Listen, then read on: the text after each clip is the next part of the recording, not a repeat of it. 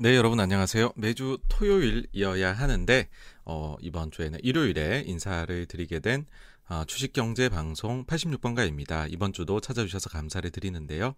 예, 제일 먼저 어, 도라도라님, 파이어 프로젝트님, 또때리아님, 슬로우 라이프님, 그리고 어, 이창희님, 어, 소동파님, 베이스캠프님, 앨리스파파님, 단감님, 빈님, 제임스 백님, 고초윤님 모두 모두 안녕하세요. 반갑습니다. 또 자유님, 이노최님, MSJ님, 2025 50빌리언님, 대박님, 어, 슬로우 라이프님, 아, 그리고 승빈님, 스카이님, JM님 모두 모두 네, 찾아주셔서 감사를 드립니다. 어제는 조금 개인적인 사정이 있어서 어, 제가 어, 좀 부득이하게 어, 오늘로 이렇게 하루 연기를 일정을 하게 되었, 되었고요. 요 점을 좀 양해해 주셔서 감사를 드립니다. 네, 그리고 쇼팽노터님도 오셨네요. 안녕하세요. 정홍희님도 오셨네요. 네, 안녕하세요. 반갑습니다. 아, 네. 진호구님께서 어제 바뀐지를 모르고 기다리셨다고요. 네. 아유, 내가, 제가 이제 조금 더 일찍 뭐, 한 주나 이주 전에 말씀을 드렸어야 되는데, 어, 너무 촉박하게 하루 전에 그렇게 공지를 드려서 죄송하다는 말씀을 다시 한번 드리겠습니다. 네. 하늘구름님, 그리고 보이드님, 잡초님, 애네님도 오셨네요. 안녕하세요. 반갑습니다. 네, 이번 주 내용은 이렇게 구성이 되어 있습니다. 제일 먼저 지난주 자산 시장에서 있었던 일들을 한번 되짚어 볼 거고요. 그 다음에는 SM이 주주총회를 했죠. 여기에 대해 가지고서 리뷰를 해보고 또 향후 전망을 한번 해보도록 하겠습니다. 뭐 결론만 말씀드리자면은 주주 제한이 승리를 했습니다. 역사적 승리라고 생각을 하고요. 그 다음 세 번째는 장단기 금리 차가 완연히 역전이 됐습니다. 제일 많이 보는 2년, 10년물이 이제 역전이 되었고요. 이게 향후 주가하고 어떤 관계를 가질까? 그거를 한번 어, 오늘 제가 세운 가설을 가지고서 말씀을 드려볼까 합니다. 그리고 마지막으로는 엔터주들이 최근에 셉니다. 근데 어, 거기에 대해 가지고서 여러 가지들 최근 어떤 사정들이 있었는지를 한번 또 정리를 해가지고서 어, 말씀을 드려볼까 합니다. 예, 또그 사이에 들어와 주신 김용길님, 초코님, 예, 어, 또 세모님, 판판여유님 예, 모두 모두 감사드립니다. 아, 네, 진호구님 또 양해해 주셔서 감사드리고요. 네, 그리고 민킴님, K 엠버님, 로레빈님도 반갑습니다. 안녕하세요. 안에 또 MSJ님, 아유, 또 이렇게 후원해 주셔서 너무 감사드립니다. 감사합니다. 네, 알프레도님도 오셨네요. 안녕하세요.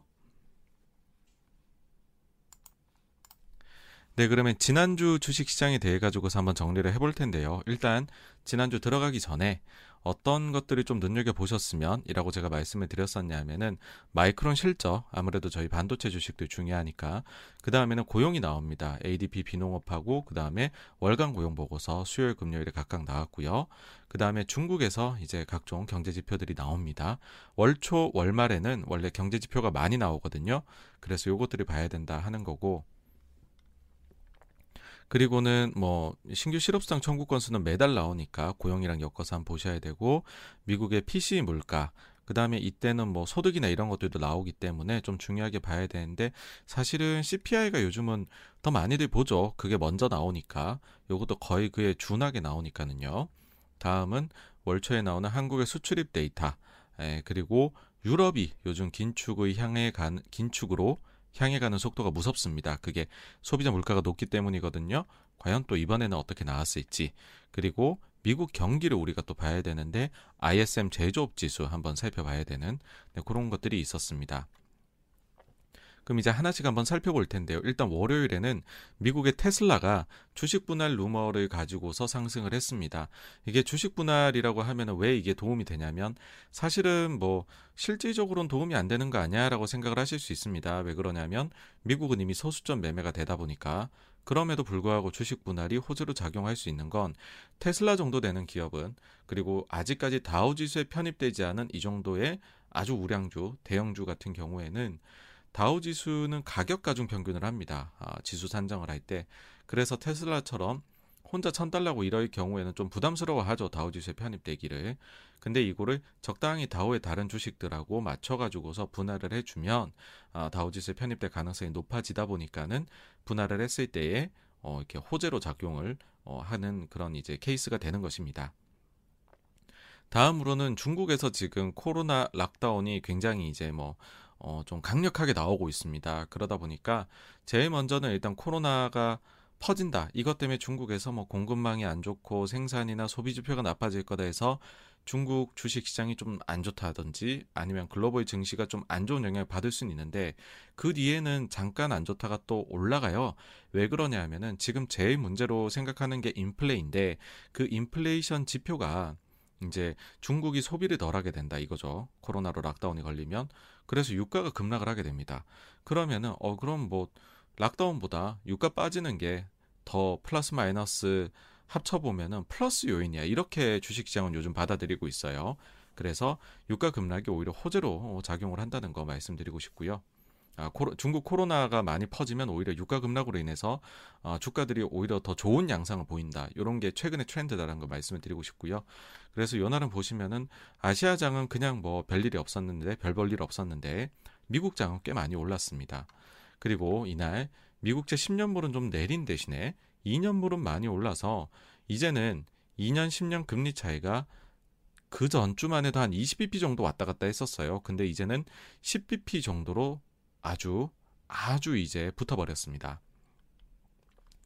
아, 다음으로 이제 29일 화요일에는요, 보면 우크라이나 러시아가 협상 합의에 거의 근접했다라는 뉴스가 쏟아져 나왔습니다. 러시아가 키우 등에서의 공격을 줄이거나 멈추겠다라고 이야기를 했고요. 어, 그런데 이제 미국 측에서는 이걸 믿지 않는다라는 이야기가 나왔죠. 계속해가지고서 푸틴이 아직까지는 행동을 바꾼 그런 증거가 전혀 보이지 않는다. 그래서 계속해서 러시아가 공격을 할 가능성을 주의를 해야 된다. 이렇게 의견을 냈습니다. 다음으로 미국의 주택 가격이 나왔는데 계속해서 상승세가 눈부십니다. 그러니까 엄청나게 집값이 많이 오르고 있어요. 전월 대비해 가지고서 1.2% 오를 걸로 예상이 됐는데 사실 이것도 12개월로 연유라 해보면은 매년 집값이 10% 중반 정도 오른다는 얘기니까 높은 숫자인데 이보다도 훨씬 높은 1.6% 상승을 보였습니다. 전월치조차도 0.1% 추가 상향 조정이 됐기 때문에 집값 상승세가 또다시 가속화가 되고 있다. 예, 미국에서요. 그 이거 나중에 다 렌트비로 돌아오게 되겠죠, 물가로.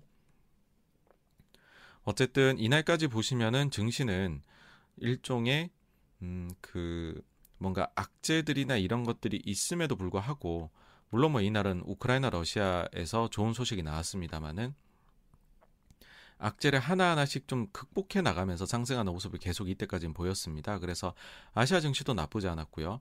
미국 증시는 거의 뭐 1에서 2% 정도 어, 꽤나 상승하는 모습을 보였습니다. 예, 그러면 그러면서 좀 더 이제 주시할 점들은 역시나 이제 그 금리 차일 텐데요. 이제는 금리 차이가 거의 붙어 버렸습니다. 예, 이제 OBP도 차이가 나지 않는 상황까지 왔고요. 자, 다음으로 보시면은 30일 수요일인데요. 어, 이제 미국으로 보면 화요일 날에 장 끝나고고 우리로 보면 수요일 새벽이죠. 마이크론이 실적을 발표를 했습니다. 에, 좋은 실적을 발표를 했어요. 매출액이 컨센 대비해 가지고서 3.7%더 잘 나왔고요. 그 다음에 주당 순이익의 경우에는 컨센서스 대비해서 거의 10% 정도 잘 나왔습니다. 더불어서 다음 분기 가이던스도 좋게 회사에서 내놓았습니다. 매출액의 경우에는 원래 consensus가 81억 달러인데 85에서 89억 달러로 하단이 컨센을 크게 상회하는 그 다음에 주당 순이익의 경우에도 consensus가 2.24달러였는데 역시나 하단이 2.36으로 컨센을 이제 이겨내는 그리고 상단은 2.56으로 잘 냈습니다. 그래서 이날 정규장에서 마이크론이 2.7% 상승을 했고요. 아마도 이런 기대가 조금은 있었겠죠. 그 다음에 시간외에서 거의 4% 내외로 상승을 했어요. 그런데 막상 이날 한국 증시에서는 반도체 주식들이 힘을 못 썼습니다. 삼성전자, 하이닉스 뭐 이런 것들 말씀을 드리는 것인데요. 어, 실제로 또 마이크론의 경우에도 이날 시간에서는 올랐지만은 막상 이날 정규장 시작하고서는 하락을 했습니다. 이제 이게 조금 의문이 드실 텐데 이유가 뭐 크게 봐서 두 가지입니다. 첫 번째는 이날 실적이 나온 날 당일 날에 뉴스가 하나 나왔는데 어떤 것이었냐 하면 YNTC라고 해서 양쯔 메모리 테크가 있습니다. 이 회사가 애플에 그러니까 중국 기업이죠. 낸드를 납품할 수 어, 있다는 그 기사가 나왔던 것이죠. 그러니까는 사실 낸드 쪽에 그러니까는 뭐 낸드뿐만이 아니라 반도체 쪽 전반적으로 이제 가지는 뭐랄까요? 궁극적인 불안감이랄까요? 이거는 중국이 결국은 물량을 막 쏟아내 가지고서 가격이 좀 떨어지는 거, 수익성이 하락하는 거 이게 이제 근본적인 걱정이잖아요. 그래서 양쯔 메모리 같은 경우에는 한 번씩 이렇게 뉴스가 나오는데 아직까지는 뭐 별로 영향을 끼친 적은 없는데 이번에 또 뉴스가 나왔습니다. 물론 물량이 나가더라도 좀 소수가 처음에 양은 적겠죠. 그래서 수익성에 미치는 영향은 제한적일 수 있긴 한데 주식이 이제 미래 가치를 보는 것이다 보니까는 실제로 납품이 만약에 시작된다라고 하면 글로벌 반도체 주식들의 valuation multiple, PER 이런 게 낮아지는 쪽으로 이어질 수 있을 그런 좀 안 좋은 소식입니다. 그런데 아직까지 현실화된 건 아닙니다. 두 번째는 사실은 이게 더 크게 작용했다고 보는데 수요에 대한 근본적인 의문들이 좀 있으신 것 같아요. 특히 이제 PC 쪽으로 해가지고 그동안 팬데믹으로 인해 가지고서 재택근무다 뭐다 해가지고서 사실 많은 전자제품에서 소비를 땡겨온 것들이 많이 있다는 거죠. 지난 한 코로나 기간 동안에 그러다 보니까는 이런 부분들은 좀 내려가지 않겠느냐. 그래서 수요 쪽이 조금 못 믿었다라는 것이죠. 그래서 어, 아무리 마이크론이 좋게 이야기를 했지만은 원래 마이크론이 조금 낙관적으로 이야기를 하는 것도 있고 하니까는 일단은 어, 좀더 지켜보자 이런 좀 신중론이 더 어, 대세가 된 그런 상황 같습니다. 다음으로 우크라이나 러시아에서 협상이 미지다다는 소식이 전해져 왔습니다. 특히나 이제 그 우크라이나의 젤렌스키 경우에는 러시아가 새롭게 군대를 보내는 중이다라고 말을 해가지고서 증시가 일제히 약세로 전환을 했었죠. 미국의 고용 지표가 나왔는데요. ADP 비농업이 나왔는데 무난하게 나왔습니다. 발표치가 예상치보다 살짝 잘 나왔고 전월치도 약간 상향으로 수정이 됐습니다. 그래서 고용 시장이 미국이 참으로 강건하구나. 요거를 다시금 보여줬다라고 생각을 해요. 근데 사실 이 수요일 숫자보다는 금요일 숫자가 훨씬 중요합니다. 어쨌든 이, 이 어, 그 수요일에는 어, 중국이 조금 상승세를 보였고요. 그 나머지 시장은 크게 재미가 없었던, 특히 이제 젤렌스키 발언 이후에는 더 재미가 없었던 그런 모습을 보였습니다. 그리고 에, 수요일에는 드디어 이제 10년, 2년 금리 차이가 3bp로 한 발짝만 더 가면 역전이 되는 그런 수준까지 붙어버렸습니다. 그 다음이 이제 31일 목요일인데요. 이날이 이제 분기 말이잖아요. 3월 말일. 그래서 한국 시장에서는 일종의 window dressing 그러니까는 기관 투자자들이죠. 그쪽에서 기관이나 외국인 투자자들이 어, 본인들이 이제 보통 이제 뭐 분기 단위로 나눠서 평가를 받습니다. 그러다 보니까 본인들이 좀 많이 가지고 있는 종목에 대해 가지고서 조금 이제 분칠을 하는 거죠. 그런 날인데 어, 약간 보이지 않았나 개인적으로는 그런 생각이 듭니다. 왜냐하면 4월 1일 날에 쭉 다 빠져가지고서 그런 생각이 좀 들더라고요. 중국의 PMI가 나왔는데 제조, 비제조 모두 다 예상치를 하회했습니다. 근데 그 중에서도 특히나 코로나 lockdown의 영향을 더 많이 받는 서비스 업 지표 이게 더 예상치 대비 하회했다는 거. 네, 그래가지고서 중국이 실제로 코로나의 영향을 어, 이제 경제 숫자에서도 경제 지표에서도 꽤나 받고 있다는 것이 느껴지고 있습니다. 다음으로 일본이요 좀 놀라운 결정을 내렸는데 일본이 보시면은 지금 글로벌의 모든 선진국들이 돈줄이 쬐이고 있습니다. 아까 긴축을 향해 갖고서 아주 가속도를 내고 있는데 일본만 유일하게 여전히 완화책을 사실상 사용을 하고 있습니다. YCC라고 해서 일드커브 컨트롤이란 정책을 쓰는데 이게 원래 호주하고 같이 썼던 거거든요. 근데 호주는 이거를 폐기를 했어요. 하지만 일본 중앙은행은 아직까지도 이거를 유지를 하고 있습니다. 근데 심지어는 이게 거의 이제 목에 찼었거든요. 약간 너물랑 말랑 너물랑 말랑 그 이제 아 이제 어그 금리를 좀 더 상단으로 열어야 되나 사람들이 그렇게 보고 있었는데 아 일본은 단호했습니다. 아니요. 저희는 오히려 2분기 국채 매입액을 더 늘리겠습니다 라고 결정을 내렸습니다. 어, 다음으로 이제 유가인데요. 오펙 플러스에서 그 소폭 증산 물량을 늘리기로 결정을 내렸습니다. 그러니까 어, 작년 하반기부터 그 계속해 가지고서 그 역대급 감산에서 조금씩 증산을 해 나가고 있죠. 월 한 40만 배럴씩 계속 늘리고 있는데 그보다 조금 더 늘려줬습니다. 하루에 아, 원래 생각했던 것보다 3만 2천 배럴 더 생산해 주기로 아유 고맙기도 해라. 예, 결정을 내렸습니다. 그래서 뭐 사실 이건 유가에 별로 영향도 못 미칩니다. 간에 기별도 안 가죠. 그냥 뭐 신용만 했다. 그렇게 생각합니다. 다음으로 미국의 PC 물가가 나왔는데요. PC 물가 지수는 예상치대로 나왔습니다. 근데 전월치가 마이너스 수정이 되었기 때문에 오히려 예상치보다는 살짝 낮게 나왔다라고 볼 수 있을 거고요. 근원 PC 물가 같은 경우에는 어, 예상치하고 동일하게 나왔습니다. 그래서 이게 보시면은 CPI가 이제 surprise를 주고 CPI를 보고서 PCE를 좀 조정들을 하시더라고요. 물가 지수는. 그래서 PCE에서는 막상 PCE 발표에서는 별로 surprise가 나오는 경우가 최근에 없었던 것 같습니다. 그래서 요 두 개보다는 오히려 요 두 개가 중요하게 이제 생각이 되어지죠. 요즘에는 개인 소비 지출인데요. 요거는 이제 0.2% 늘었습니다. 그래서 예상치는 0.5였기 때문에 아예 나쁜 숫자 아니냐 하실 수가 있는데 전월치 수정이 무려 0.6이 됐기 때문에 소비가 아직까지 미국이 괜찮다입니다. 이거는 그 다음에 어, 개인 소득입니다. 개인 소득의 경우에도 예상치하고 동일한 0.5가 나왔는데요. 전월치가 소폭 상향 수정된 게 있기 때문에 아직까지도 미국 가계는 괜찮다. 아니 오히려 좋다. 어, 이런 것도 얘기를 드릴 수가 있을 것 같아요. 뭐 파월 의장이 왜 미국 경제가 스트롱하다라고 계속 이야기하는지를 뭐 여기에서는 조금 보여줬던 것 같습니다. 다음 이제 미국 신규 실업수당 청구 건수는 계속 좋아요. 그래서 이건 별로 뭐 드릴 말씀이 없고요. 미국에서 이날 이제 유가를 잡기 위해 가지고서 어떻게 보면 거의 뭐 히든 카드 같은 걸 내놨습니다. 역대급 비축유 방출 이제 가능성을 제기를 했는데요. 뭐냐면 하루에 100만 배럴씩 내놓겠다는 거죠. 누구랑 다르죠, 그렇죠? OPEC 플러스는 3만 2천 배럴 예상보다 늘리겠다 했는데 미국은 아니 그 정도는 부족해 난 100만 배럴씩 늘리겠어라고 했습니다. 그리고 한 달 요렇게 하고서 그 뒤에는 어, 다섯 번 더 할 수 있다. 그러니까 max 최대로는 향후 6개월 동안에 1억 8천만 배럴이나 비축유를 방출할 수 있다라고 이야기를 했습니다. 어, 다시 한번 말씀드리지만 좀 감을 잡는 차원에서요. 러시아가 하루의 생산량이 1000에서 1100만 배럴입니다, 여러분. 그리고 그 중에 약 절반 정도가 수출이 되고 있습니다. 그러다 보니까는 이제 5에서 600만 배럴 수출이 되는 건데 이 중에서 지금 절반 정도가 타격을 입었죠, 수출하는데. 근데 예, 미국이 100만 배럴을 생산한다라고 하면 어, 이제 더 비축률을 방출한다라고 하면 이건 정말 큰 물량입니다. 유가, 어, 원유 시장에서 다른 예를 들어드리자면 많은 분들이 이제 이란이 제재가 풀려서 좀 원유를 많이 방출해 줬으면 하는 생각들 하실 겁니다. 그렇죠? 근데 이란이 현실적으로 바로 만약에 어, 규제가 풀린다, 제재가 풀린다라고 했을 때 내놓을 수 있는 게 1, 50만 배럴입니다. 추가적으로. 그리고 몇 달 후에 좀 더 이 그 생산 설비를 화끈하게 돌려갖고서 더 내놓을 수 있는 게 100만 배럴입니다. 그러니까 이란이 들어왔다.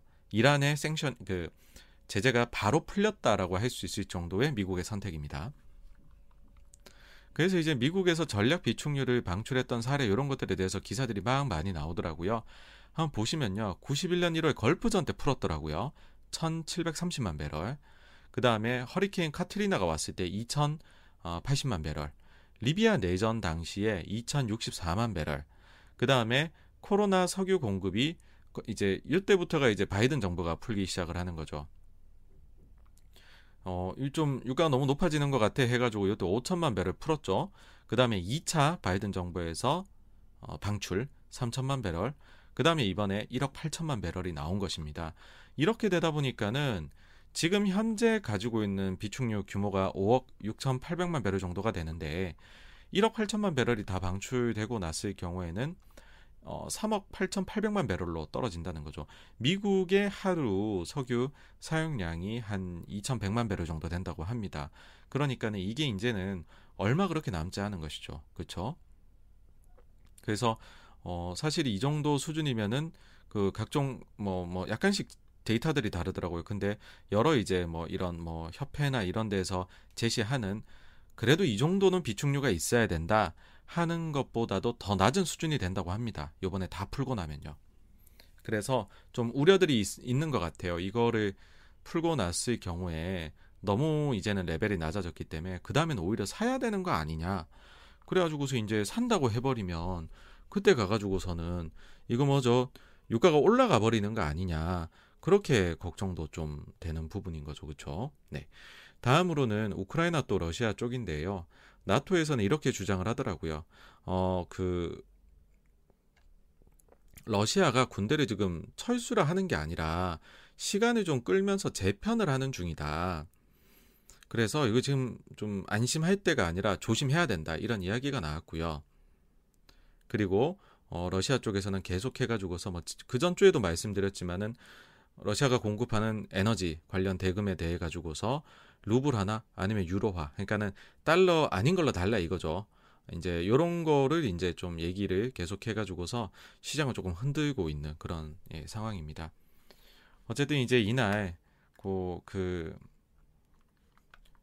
미국의 이제 뭐 이런 그 물가나 이런 것들이 뭐 강건하게 나왔고 그 다음에 비축류 방출을 한다고 해도 과연 실효성이 에 이제 얼마나 있을까 뭐 요런 좀 우려도 있었고 어, 그 다음에는 뭐 진짜로 좋아지는 거 맞냐 우크라이나 러시아가 그러면서 증시가 좀 빠졌습니다 전체적으로 빠졌고 어, 금리 차이는 4bp 예, 여전히 한 걸음 정도 의 차이로 다가와 있는 상태가 되었고요. 그 다음 이제 4월 첫날입니다. 여러분 이거 뭐 어떻게 어영부영 하다 보니까 벌써 1분기가 끝이 났어요. 벌써 이제 2분기인데 4월 1일 어, 데이터 한번 보시면은요. 사실 전 뭐 지금 1분기 어떻게 흘러갔는지 모르겠습니다. 뭐 이렇게 어어 하다가 지금 해보니까 간 것 같은데 세월이 참 빠른 것 같습니다. 예, 4월 1일 금요일에는 1일이면 매월 1일이면 이제 한국의 수출입 데이터가 나옵니다. 한국의 수출 데이터가 지난달에 이어서 예상치 대비 조금 더 잘 나왔습니다.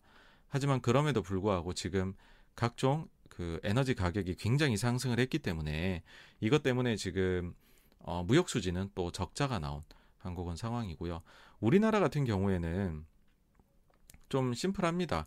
유가가 너무 높아지게 되었을 경우에 가장 피해를 입는 나라 중에 하나입니다.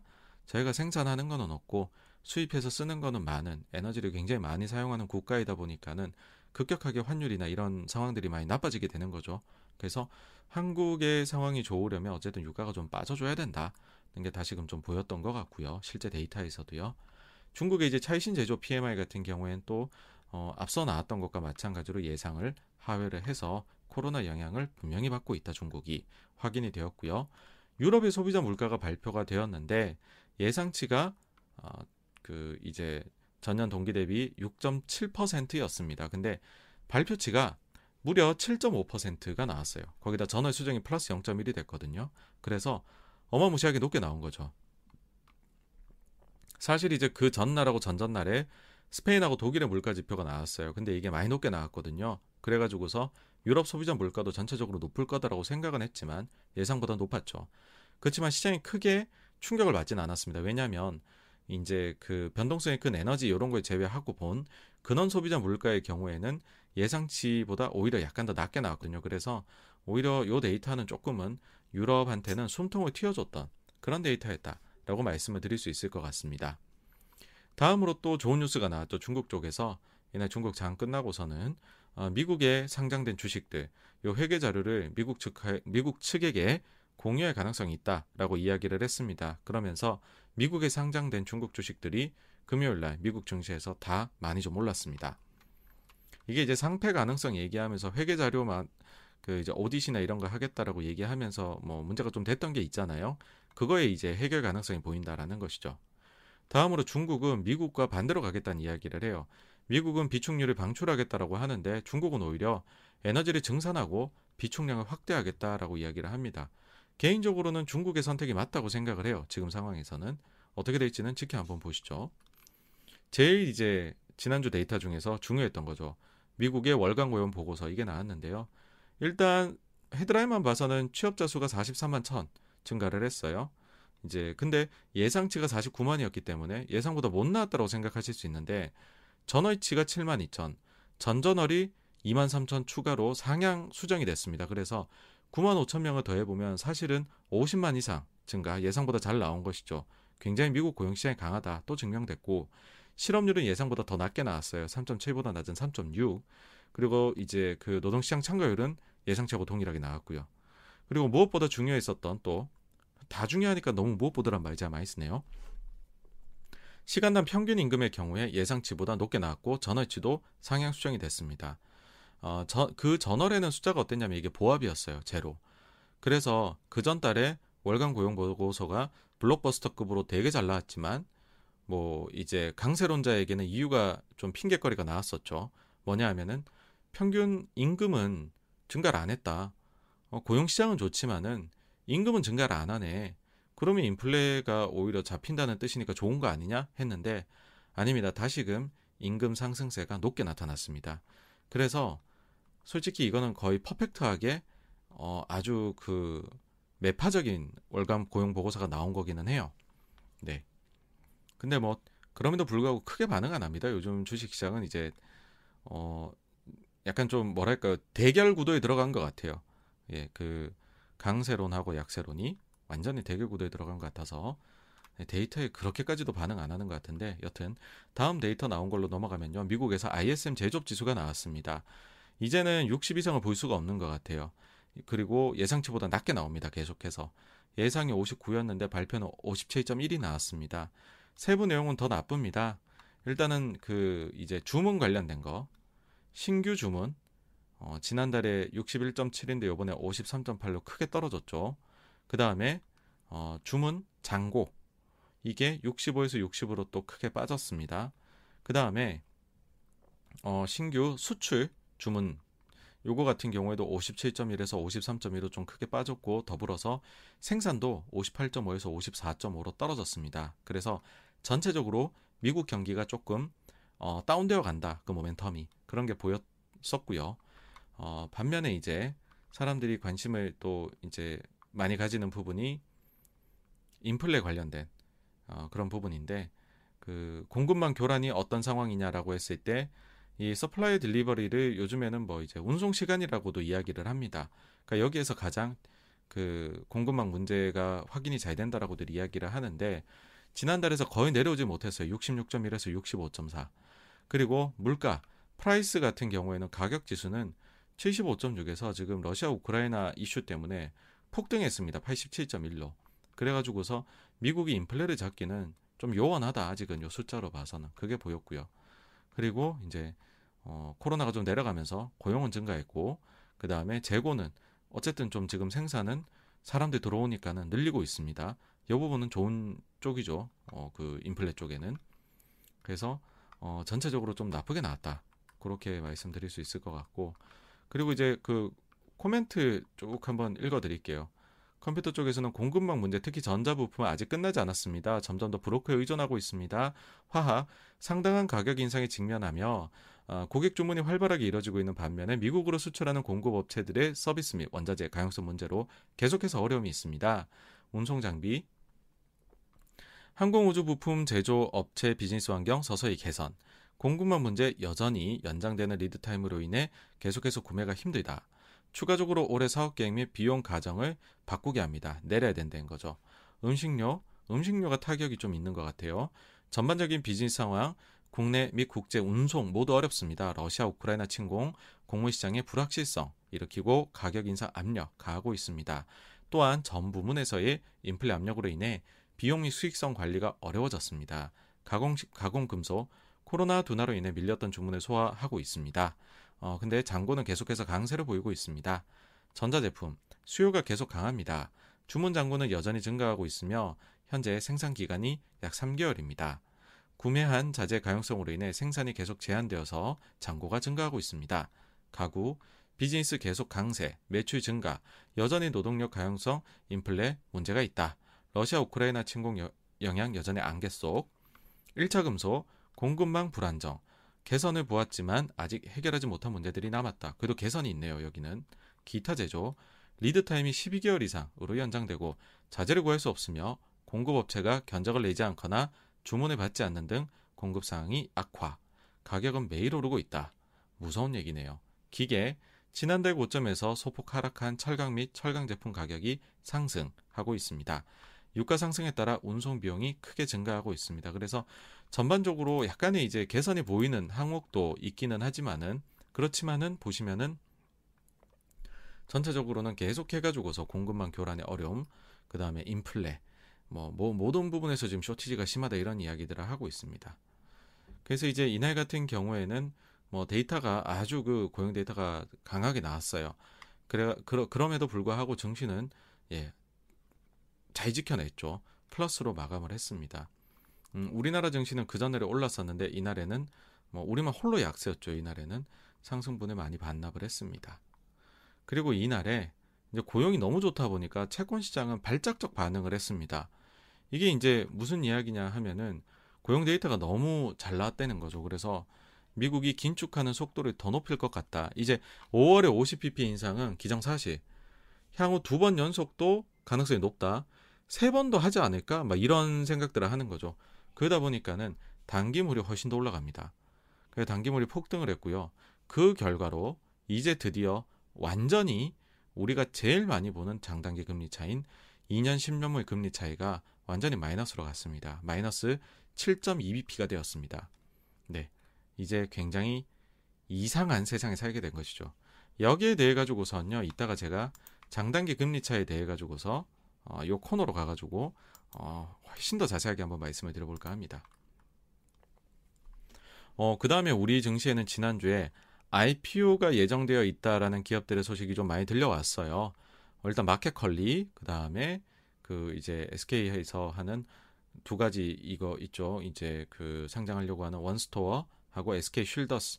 요거 다 합치면 또만 2조 이상 또 돈을 끌어갈 것 같아요.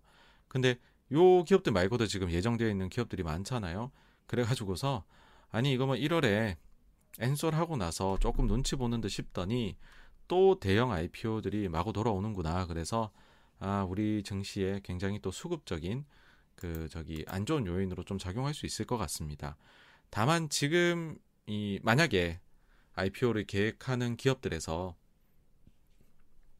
과거처럼 뭐 이런저런 특별한 수요 때문에 뭐 따상을 간다든지 뭐 이런 걸 노리는 만약이 만약에 기업들이 있다라고 하면은 제가 볼 때에는 그런 수급적인 요인으로 뭐 따상이나 이런 거를 기록할 수 있을 만한 회사는 하나도 없는 것 같습니다. 그래서 만약 그런 생각이 있다면 생각을 좀 고쳐 먹으시기를 바라겠습니다. 다음으로 러시아가 전쟁 이전 수준으로 돌아왔어요. 뭐 한때는 암시장에서는 180루블까지도 달러 대비해 가지고서 거래가 되었다라고 하는데 이제는 뭐 한 80루블대로 내려왔습니다. 그래서 과연 이 러시아에 대한 제재가 실효성이 있나 이런 생각이 들고요.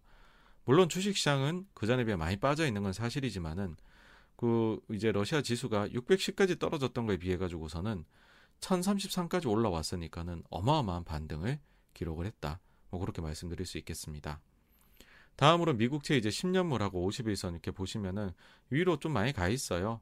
어, 그리고 2.6% 앞에서 지금 조정을 받고 이제 내려왔죠. 2.55까지 올라갔다 내려왔는데 여전히 고용지표 되게 강하고 인플레가 많이 높고 그리고 연준 위원들이 매파적인 스탠스를 보이고 있기 때문에 저는 뭐 좀 내려오기는 했지만은 다시 상방 쪽을 노리지 않을까. 여전히 상방이 강해 보인다라고 생각을 합니다.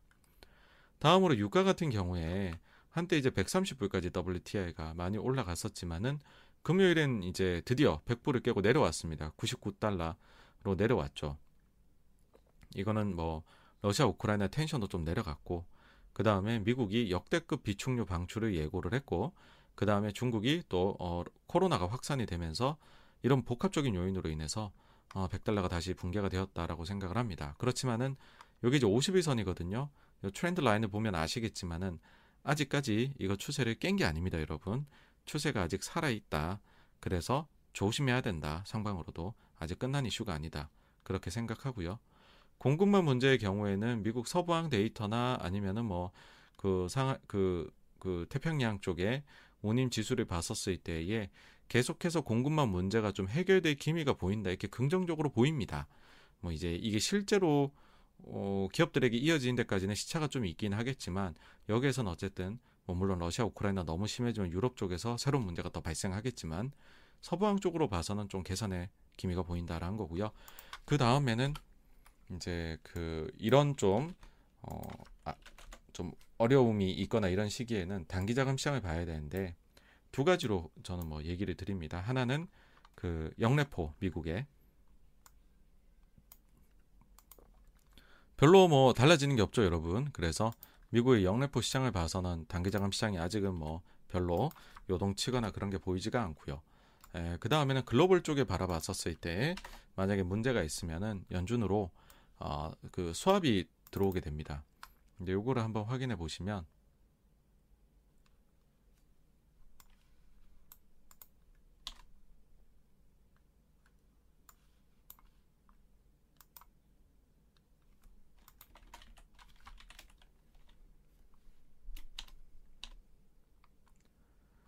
어, 뭐 오히려 줄었네요. 그 전주에 대, 비해 가지고요. 오히려 마이너스입니다. 7,800만 달러. 그래서 이쪽도 뭐 별다른 게 보여지진 않는다. 예, 그 다음에 이제 코로나 관련해서는 뭐 다들 많이 내려와 있죠. 지금 내려와 있고 우리나라가 지금 피크를 좀 조심스레 지나는 거 아닌가 그런 생각이 들고 중국은 문제입니다. 중국은 약간 터지기 직전의 모습 같아 보이기도 해요.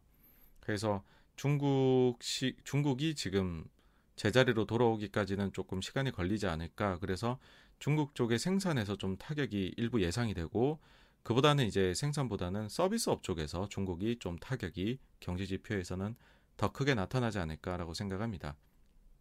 일부 공급망 쪽의 영향도 있겠죠. 네. 다음으로 미국의 이제 GDP 예상이 나오는 GDP 나우 같은 경우는 이제 경제 지표들이 그렇게 나쁘지가 않아요. 어, 좋다고도 말씀드릴 수가 있어요. 그러다 보니까는 이게 계속 조금씩 올라가서 이제는 뭐 한 1% 중반대 정도가 나오고 있습니다. 이게 처음에 어, 제시했었던 숫자들 정도 수준까지로 다시금 올라왔습니다.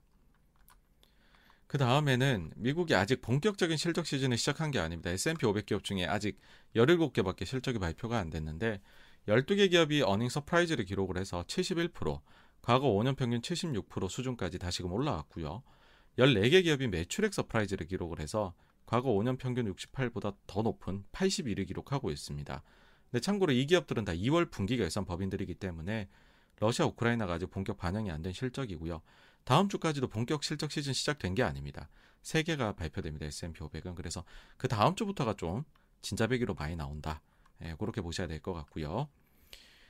예, 이제 총평을 해보면 그냥 심플하게 두 가지 차트를 가지고 와 봤습니다. 몇 차례 이제 저희 채널을 보시는 분들한테는 어, 보여드렸던 그래서 익숙한 차트라고 보는데 사실 이게 지금 어, 글로벌 증시에서 월스트리트에서 가장 곰이라고 할 수 있죠. 가장 이제 그 비관론자 머건 스탠리의 마이크 윌슨 팀에서 제시를 하는 자료죠. 2018년하고 비슷한 것 같다. 그래서 보면 요 노란색이 2018년도의 주가 흐름이었고 파란색이 2021, 22년도의 주가 흐름인데 요게 이제 한 보름 전에 얘기한 거예요. 그러 그러고 나가지고서 이게 그 다시금 올라갈 거다.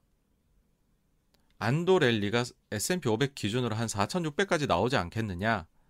그러고 나서는 이렇게 될 것 같다라는 식으로 이제 머건스테인은 얘기를 계속 하고 다닙니다. 지금 보면. 근데 실제로 S&P 500이 요 뒤에 어떻게 됐냐면 여기까지 내려온 거죠. 이제 요게 이제 여기죠. 그죠?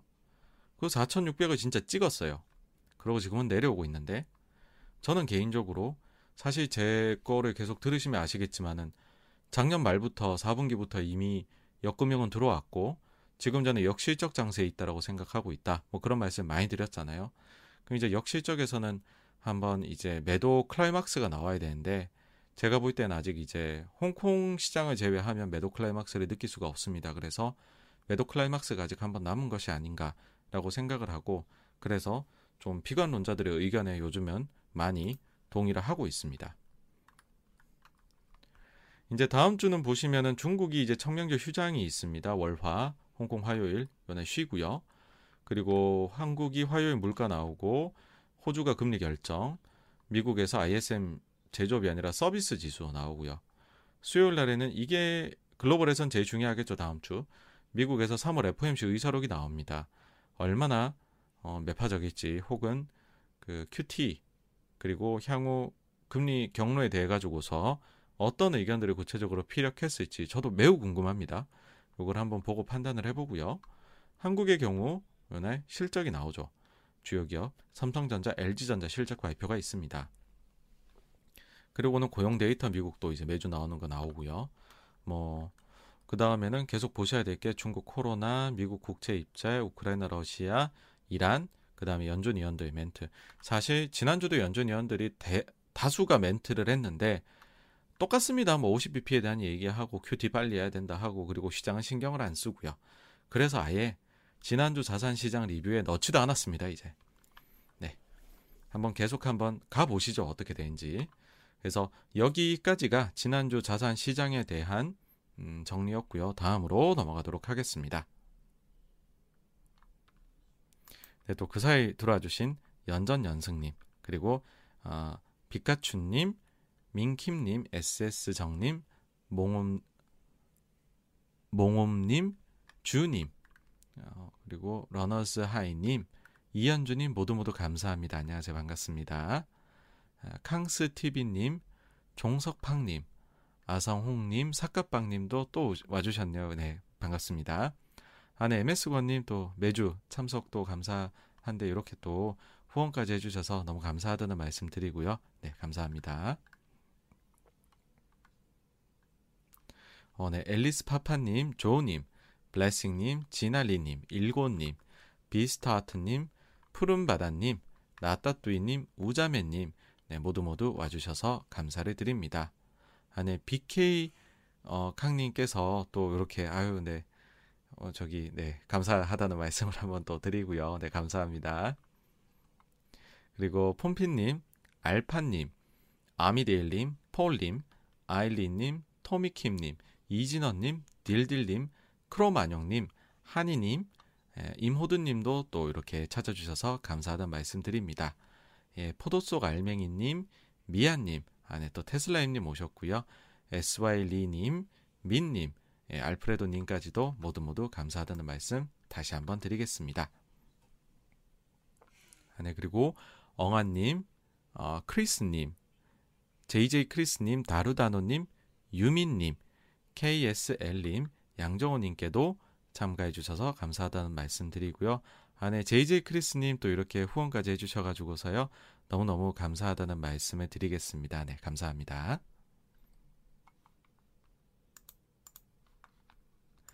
네, 참고로 남겨주신 그 질문에 대해서는 맨 마지막 Q&A 코너에서 답변을 다 드리니까는요. 걱정 마시고요. 그럼 두 번째 주제로 넘어가서 한번 또 어, 라이브 진행해 보도록 하겠습니다. 네, 오늘 두 번째 주제는 SM의 주주총회 리뷰 그리고 향후 전망입니다.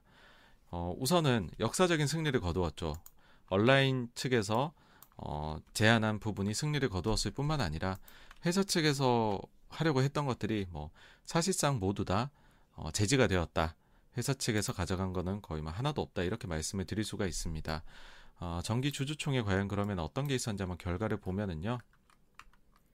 일단은 재무제표 승인의 건 요건 이제 뭐 이것까지 사실 통과가 안 되는 거는 거의 뭐 이거는 뭐 회계상 문제가 있다 이런 얘기하는 건데 사실 뭐 이거 배당금이 너무 적다고 해서 이 의결권 자문 기간 중에서 반대를 낸 데도 여러 번 있기는 합니다. 근데 일단 요것마저도 부결시키는 건 좀 그렇고 보통 재무제표 승인은 그대로 잘 넘어갑니다.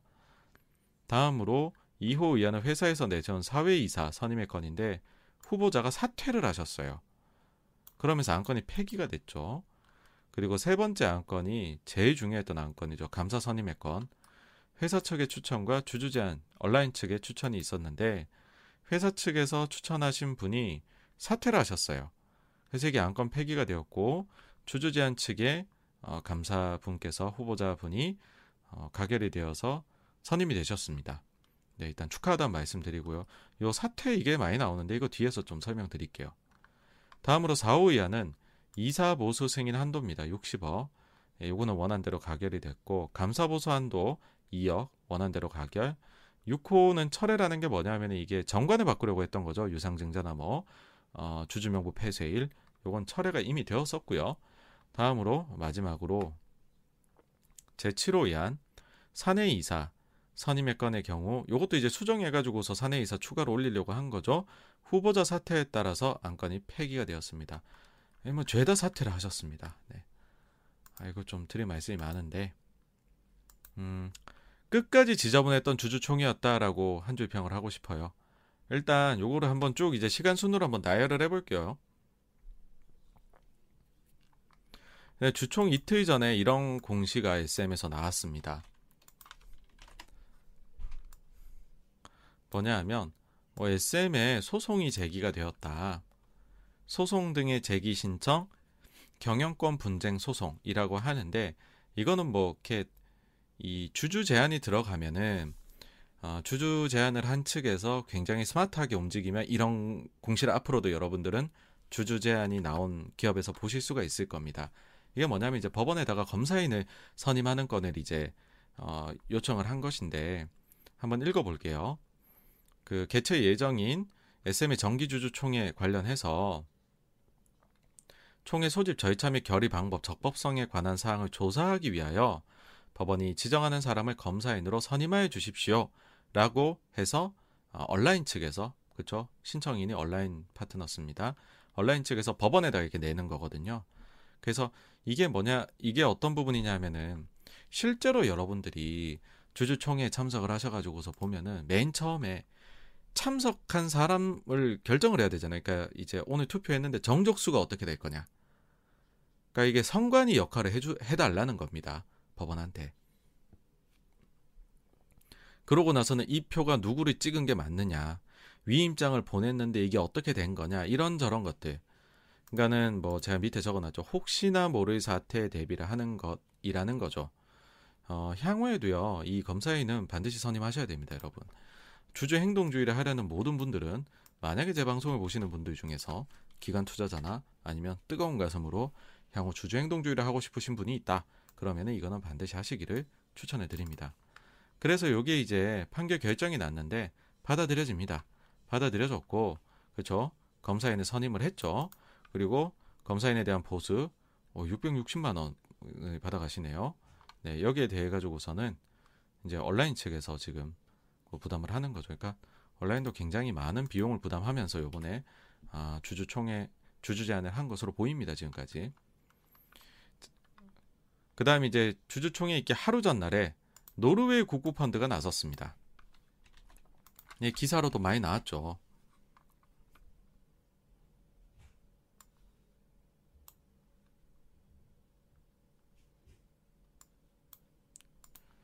자, 세계 최대 국부펀드 SM24 선임한 모두 반대, 주주 제안은 찬성.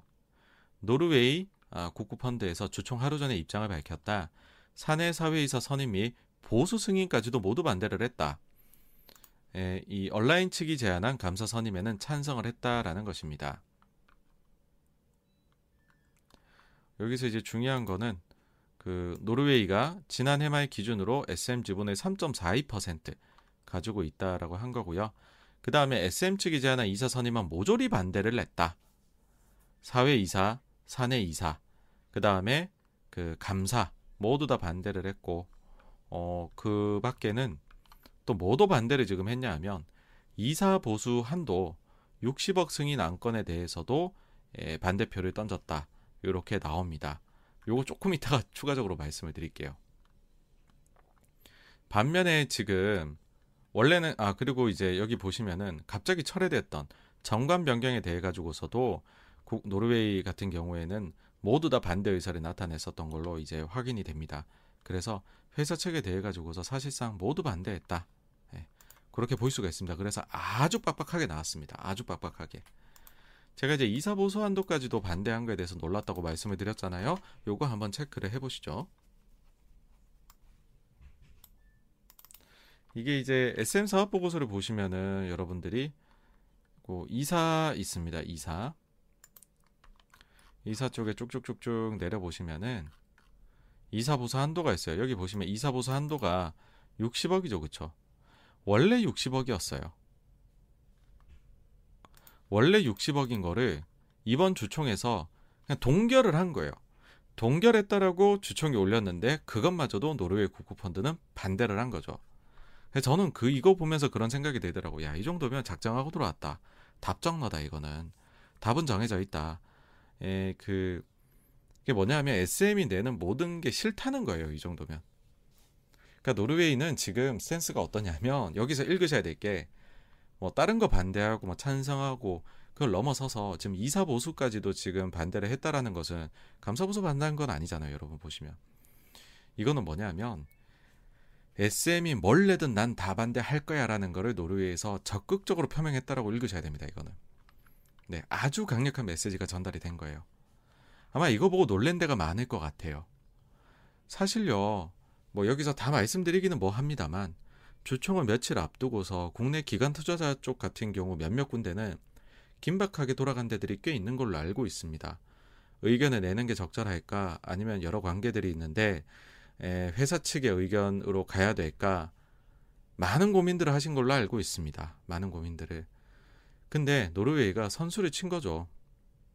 우리나라 지금 제도가 굉장히 잘못되어 있다는 말씀 드린 적이 있죠. 뭐냐 하면 기관 투자자가 이 주총에 대해서 어떤 생각을 가지고 있는지 이거를 원래는 5일 전에 사전 공시하도록 했다가 5일 후 사후 공시로 바꿨다가 지금은 1년에 한 번 4월 말까지만 내는 일괄 공시로 아주 후진적으로 바꿨다 했잖아요.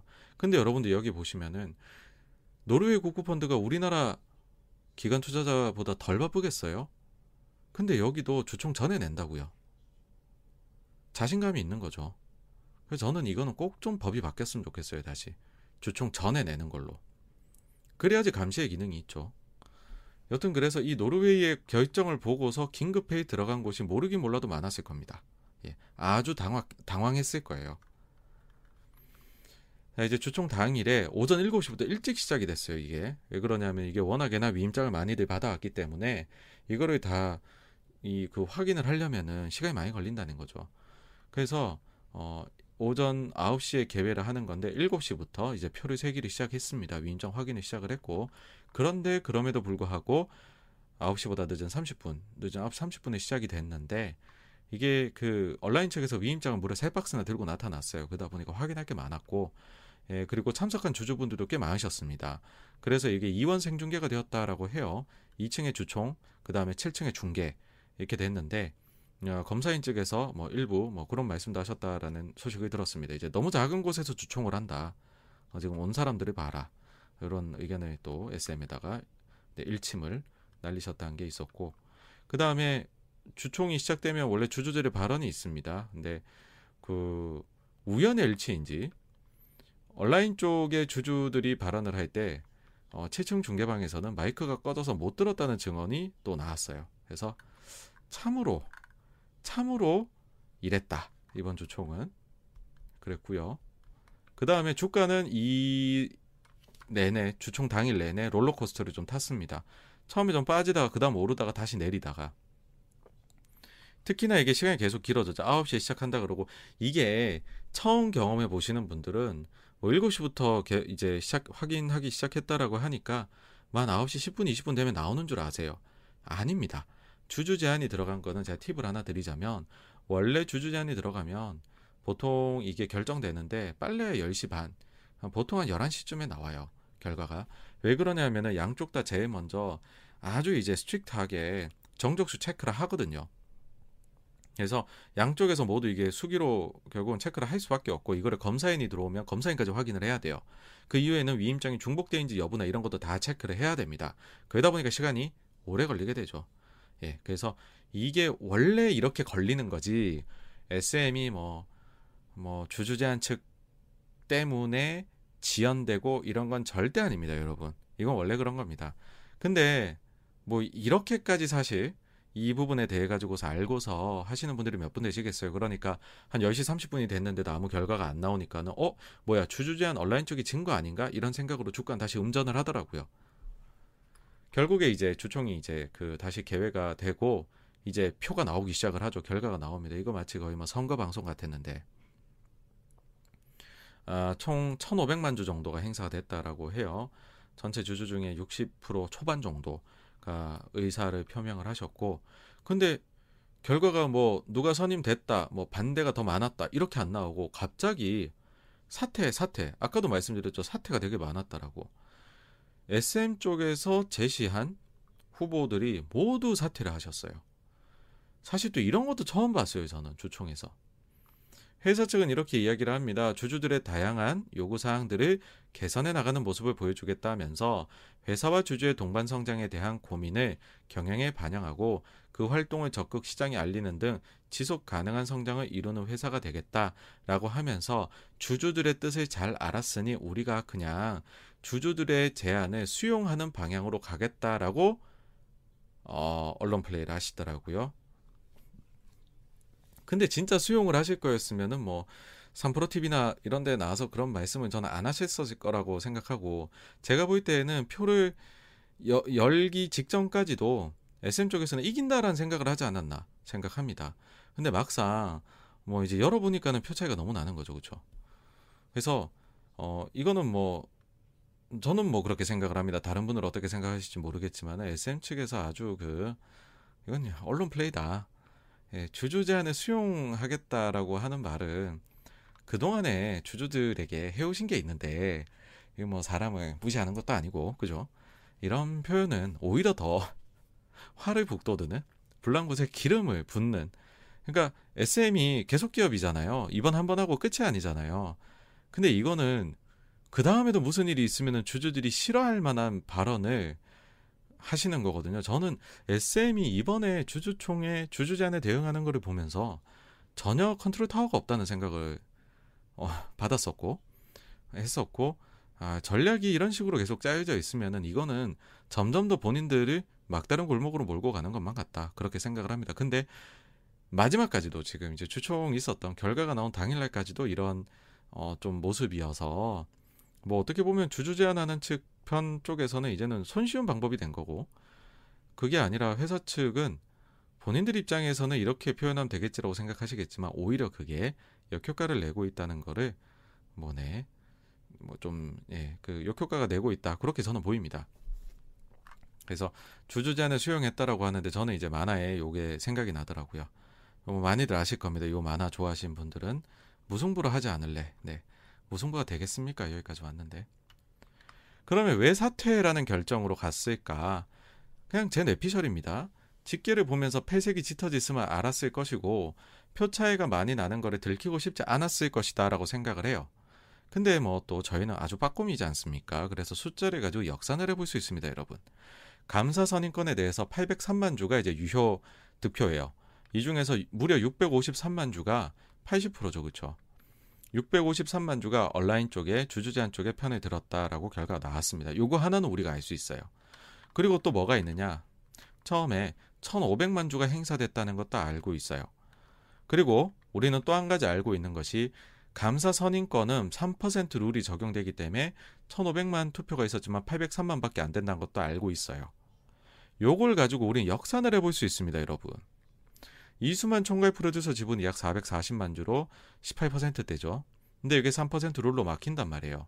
그러면은 총 이제 유효한 이제 그 SN 같은 경우에 지금 주식 총수가 거의 한 2,400만 주 가까이 되니까 이 중에 3%라 하면은 약 한 70만 주 정도입니다. 그러니까 이수만 총괄 프로듀서가 아무리 20% 가까운 지분을 가지고 있지만 감사선임권에서는 어 70만 주 정도밖에 행사를 못 하신 거죠. 그러면은 지금 보시면은 SM이 803만 주 중에서 653만 주를 온라인이 가져갔으니까는 SM이 득표한 건 150만 주에 불과해요. 그러면 이수만 총괄 프로듀서가 70만 주죠. 그럼 80만 주 정도밖에 더 득표를 못 했어요. 약 한 3.4% 정도만 추가로 획득을 한 것이죠. 그런데 여기서 우리가 현재 이 3% 룰이 있잖아요. SM에서 3% 이상을 보유한 주주가 몇 명이나 되느냐? 현재까지 확인된 주주는 3명입니다. 국민연금이 6.16%, KB자산운용이 5.13% 가지고 있는데 제 생각에는 KB자산운용에서 국민연금 위탁하는 부분이 있을 것입니다. 그래서 이게 중복 계산이 들어와 있을 거예요. 그럼에도 불구하고 양자다 3% 이상의 가능성은 매우 높습니다. 그리고 또 한 군데 이번에 주주권을 행사한 곳이죠. 노르웨이. 여기가 3.42%를 보유하고 있다라고 이야기를 했습니다. 자, 근데 노르웨이는 이미 SM 관련해서 의사를 밝혔어요. 우린 주주 편이다. 그러니까는 요 80만 주에 해당이 안 되겠죠, 여러분. 그러면 국민연금 KB는 아직까지 어떤 식으로 했다라고 공시 나온 거는 없어요. 근데 이 둘 모두가 SM에 찬성을 했다면 3, 3에서 6%가 추가로 갔겠죠. 그러니까 그럴 일은 없는 거죠. 예. 개인적으로는 둘 모두 SM 측 투표는 안 했을 것이라고 개인적으로는 생각을 해요. 유출을 합니다. 근데 뭐 한 군데가 들어줬을 수도 있고 뭐 아무도 모르지만 아직까지는 나온 게 없으니까요. 근데 이제 그 현실적으로 봐서는 둘 모두 회사 측은 아니었을 것이다라고 생각이 되고 그러면은 회사 측의 우호 지분 중에 3% 룰에 적용되는 쪽은 없지 않았을까라고 생각을 해요. 그러면 3% 룰에 적용이 안 되는 어 이제 좀 그 소액 주주들의 우호 그러니까 SM이 생각보다 우호 지분이 전 적다라는 생각이 들었어요. 이걸 보면서. 생각보다 좀한줌 수준이다. 3.4%는 너무 적잖아요, 지금. 그래서 이거 이제 득표를 한번 보면 그 이수만 총괄 프로듀서 18.5% 거기다 3.4 더하면은 440만 주에 80만 주 더해지면 520만 주가 나오게 됩니다. 요 정도가 SM의 현실 득표이지 않았을까? 그러니까 이게 3% 룰이 적용된 게 아니라 다른 이사 선임권이나 이런 데에서도 말이죠. 그럼 총 투표가 1,500만 주 정도였어요. 그럼 이게 대략 온라인이 1,000만 주고 SM이 500만 주 정도 가져간 거예요. 이 정도 차이면은 온라인에서 다 할 수 있어요. 다. 모든 결정 내릴 수 있습니다, 여러분. 온라인이 뭘 주장했던지 간에 이번 주총에서 다 온라인 측으로 승인이 됐을 겁니다. 근데 현실적으로는 이 중에 뭐 현실적으로 뭐 이게 좀 애매한 득표도 있을 것이고 이 기권이 된 것도 있을 것이고 여러 가지가 있겠죠. 섀도우 보팅 나간 것도 있을 거고. 그래서 현실적으로는 제가 봤었을 때는 온라인 쪽이 요번에 1,500만 주에서 900만 주에서 플러스 마이너스 100만 주, SM은 600만 주에서 어, 플러스 마이너스 100만 주 정도를 득표를 하지 않았을까 라고 생각을 합니다. 그러니까 900대 600 정도다라고 생각하는데 이 차이도 굉장히 큰 것이죠. 저희 채널에서는 주주행동주의에 대해서 여러 번 아주 오랜 기간 동안 많은 꼭지로 다뤘습니다. 그럴 때마다 어떤 말씀을 드렸었냐 하면은 한국하고 해외는 다르다. 해외는 왜 주주행동주의가 아주 빡세게 나올 수 있느냐라고 하면 얘네는 이사회 장악이 가능하더라. 그래서 실제로 해외 행동주의 펀드들은 보면 이사회 장악을 첫 번째 목표로 하더라. 그리고 이사회를 장악한 이후에 여러 변화를 이끌어내더라라는 겁니다. 근데 한국은 이게 너무 힘들다. 이사회 장악이 너무 어렵다. 그러니 현실적으로 이사회 장악을 노리지 않는 방법. 감사 선임. 요거는 오히려 한국이 쉽거든요. 그 다음에 이사 충실을 뭐 법을 바꾸자라고 생각을 한 거죠. 근데 이게 필요가 없을 정도의 지금 SM은 이 정도 표 차이가 났다라고 하면 사측 우호 지분이 이 정도로 적다라고 하면요. 그냥 단숨에 이사회 노리면 돼요, 지금. 그게 요번에 완전히 세상에 온천에 드러나 버리게 된 것입니다. 근데 지금 그러면은 SM의 이사회지는 어떻게 구성이 되어 있을까 한번 보고 가시죠. 이런 거 다 나와 있습니다. 사업 보고서 보시면.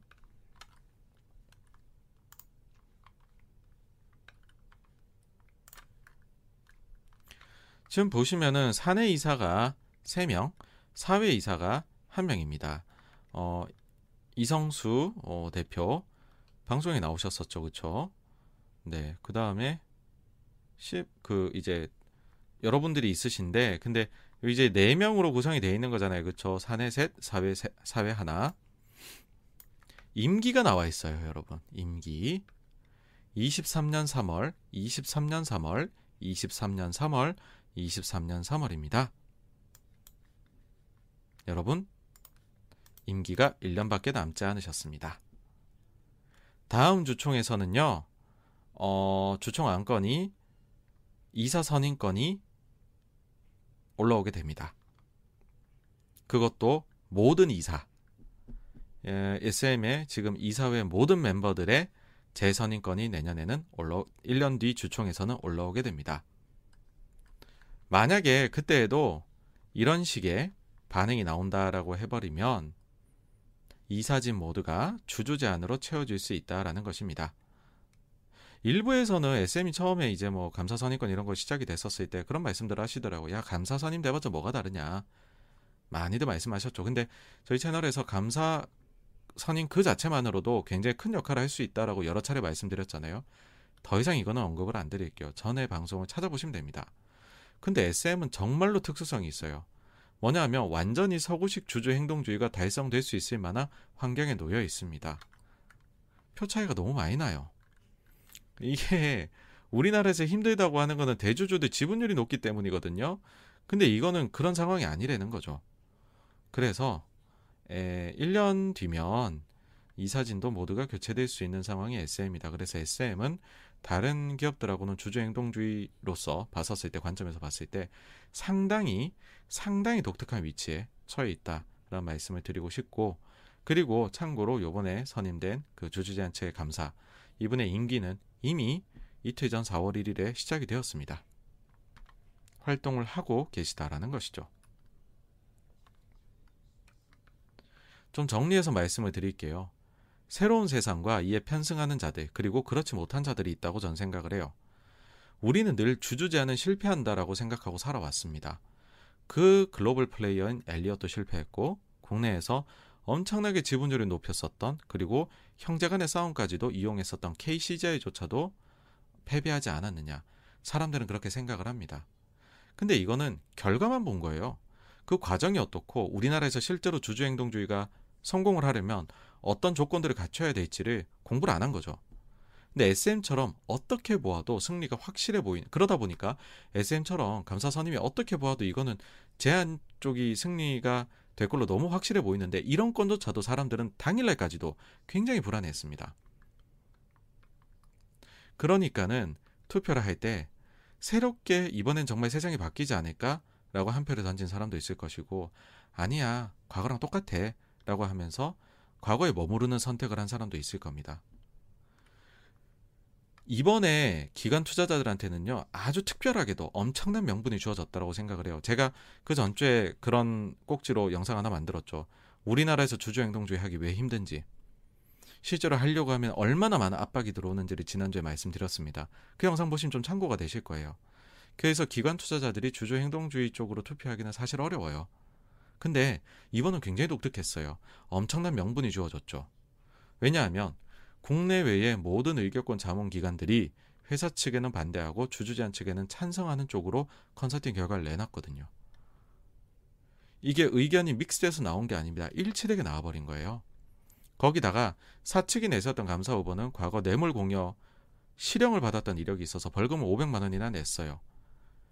이런 상황에서 저는 그렇게 생각을 해요. 이 정도 되면 좀 사람이 좀 그 네트, 네트워킹도 좀 하면서 다른 사람들 다른 데들 어떻게 하는지도 살짝 보고 눈치가 좀 빨라야 된다고 생각을 하거든요. 근데 그럼에도 불구하고 아주 과거의 관행으로 과거의 영업 방식으로 과거의 행태로 투표한 곳들이 분명히 있었을 거예요. 100%다 주주 제한 쪽에 저는 뭐 기관 투자자들이 편에 섰다라고는 절대 생각하지 않습니다. 그런데 이제 우린 다 알고 있죠. 이제 이거 보시는 분들은 제가 지지난주부터 이렇게 말씀을 드렸잖아요. 뭐냐면 모든 행동에는 기록이 남는다. 흔적이 남는다 라고 말씀을 드렸습니다. 금투협에 들어가 보시면은 운영사들이 어떻게 의결권을 행사했는지 다 나옵니다. 1년에 한 번 일괄 공시로 바뀌어 갖고 어 이거 공시 내는 데드라인이 4월 말일까지거든요. 근데 어쨌든 그때까지는 낸 기록들이 여기에 다 업로드가 될 거예요. 다 남는다는 거죠. 누가 뭘 했는지 이번에. 국민연금 같은 경우에 보통 주총 전에 행사 내역을 공개를 하는데 안타깝게도 이번에는 노르웨이가 먼저 선수를 쳤음에도 불구하고 지금 국민연금 보시면 국민연금도 주주권 행사 내역 다 나오거든요. 홈페이지 가시면. 근데 SM은 아직 업로드를 안 했어요. 다른 기업들은 요거 있잖아요. 3월 31일자에 있는 KT, SK 이노베이션, 그다음에 이노션 같은 경우에는 주총 있기 벌써 그 전에 이미 다 요거 행사 내역 공개했거든요. 근데 안타깝게도 SM은 미리는 안 내더라고요. 조금 실망스럽긴 했지만 뭐 그래도 뭐 나중에 어떻게 내는지를 보고서 좀 판단을 해볼까 해요. 4월 말까지는요 여러분 늦어도 확인이 가능하십니다. 그럼 이제 향후에 SM의 방향성은 어떻게 될까라고 보면 개인적으로는요 결국 이런 일련의 과정들이 그러니까 여러분 일, 그 이게 굉장히 지금 특수한 상황이에요. 어, 그러다 보니까는 SM에게 지금 또 특수한 상황 중에 하나가 매각 가능성도 있는 거잖아요. 결국에는 매각 결정을 내리는 그 길로 가는 데에 이 가속 페달을 밟도록 하지 않을까라고 생각을 합니다. 그래서 과거에는 뭐 SM 그러면은 뭐 좀 안티들이 야 이거 매각 이슈 하나로 올랐잖아 그렇게 얘기했으면 이제는요 이렇게 표현될 것 같아요. 도무지 이게 비용 관리가 어떻게 되는지 알 수 없었던 기업에 감시자가 들어왔고 외부 감시자가 1년 뒤에는 이사회 전체가 바뀌게 될 수도 있는 회사다. 즉 회사 경영권 자체가 주주 제한 쪽으로 넘어갈 수 있는 상황에 기업이 되었다. 바꿔 말하면 길어봤자 1년이다. 시간이라는 것이. 그렇게 말씀을 드리고 싶어요. 그래서 여기까지가 SM 주주총회에 대한 리뷰 및 향후 전망이었고요. 다음 주제로 넘어가 보도록 하겠습니다.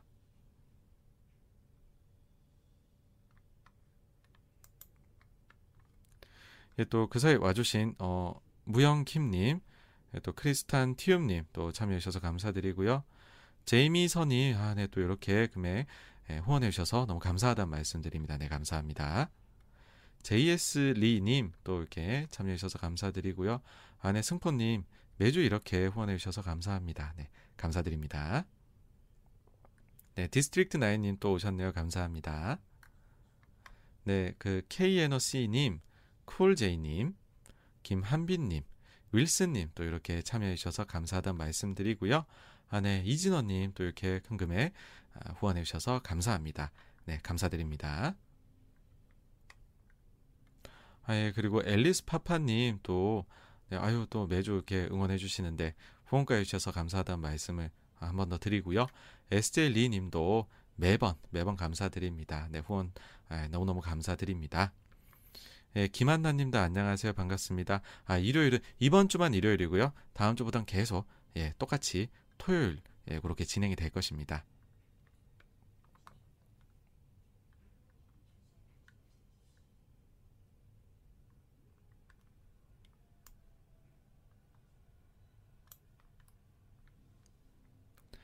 네, 그리고 김과도님, 권트루님, 기수킴님도 이렇게 참여해 주셔서 예, 감사하다는 말씀을 드리겠습니다.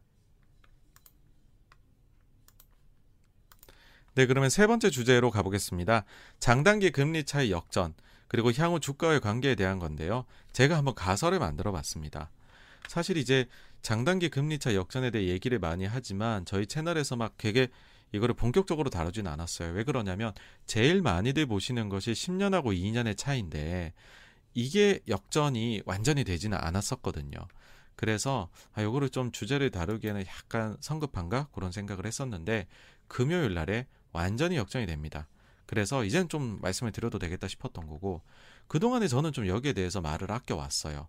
그러니까 뭐냐 하면 구체적으로 말씀드리면 이 장단기 금리 차하고 주가 간의 상관관계라는 것이 과연 정말 아주 강하게 있느냐 여기에 대해서 좀 말을 아껴 하는데 왜냐하면 저는 이제 여러 가설을 세워본 거죠. 어, 역전 기간이 길수록 주가에 안 좋았을까? 아니면 역전의 심도가 깊을수록 더 많이 역전이 될수록 주가에 안 좋았을까?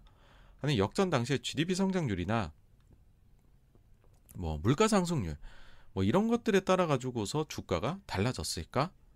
근데 어떤 것도 이게 답이 안 나오더라고요. 그리고 역전 이후에 경기 침체까지 이어진다. 여기에는 뭐 동의를 하지만 그 기간이 역전 이후에 꽤나 있거든요.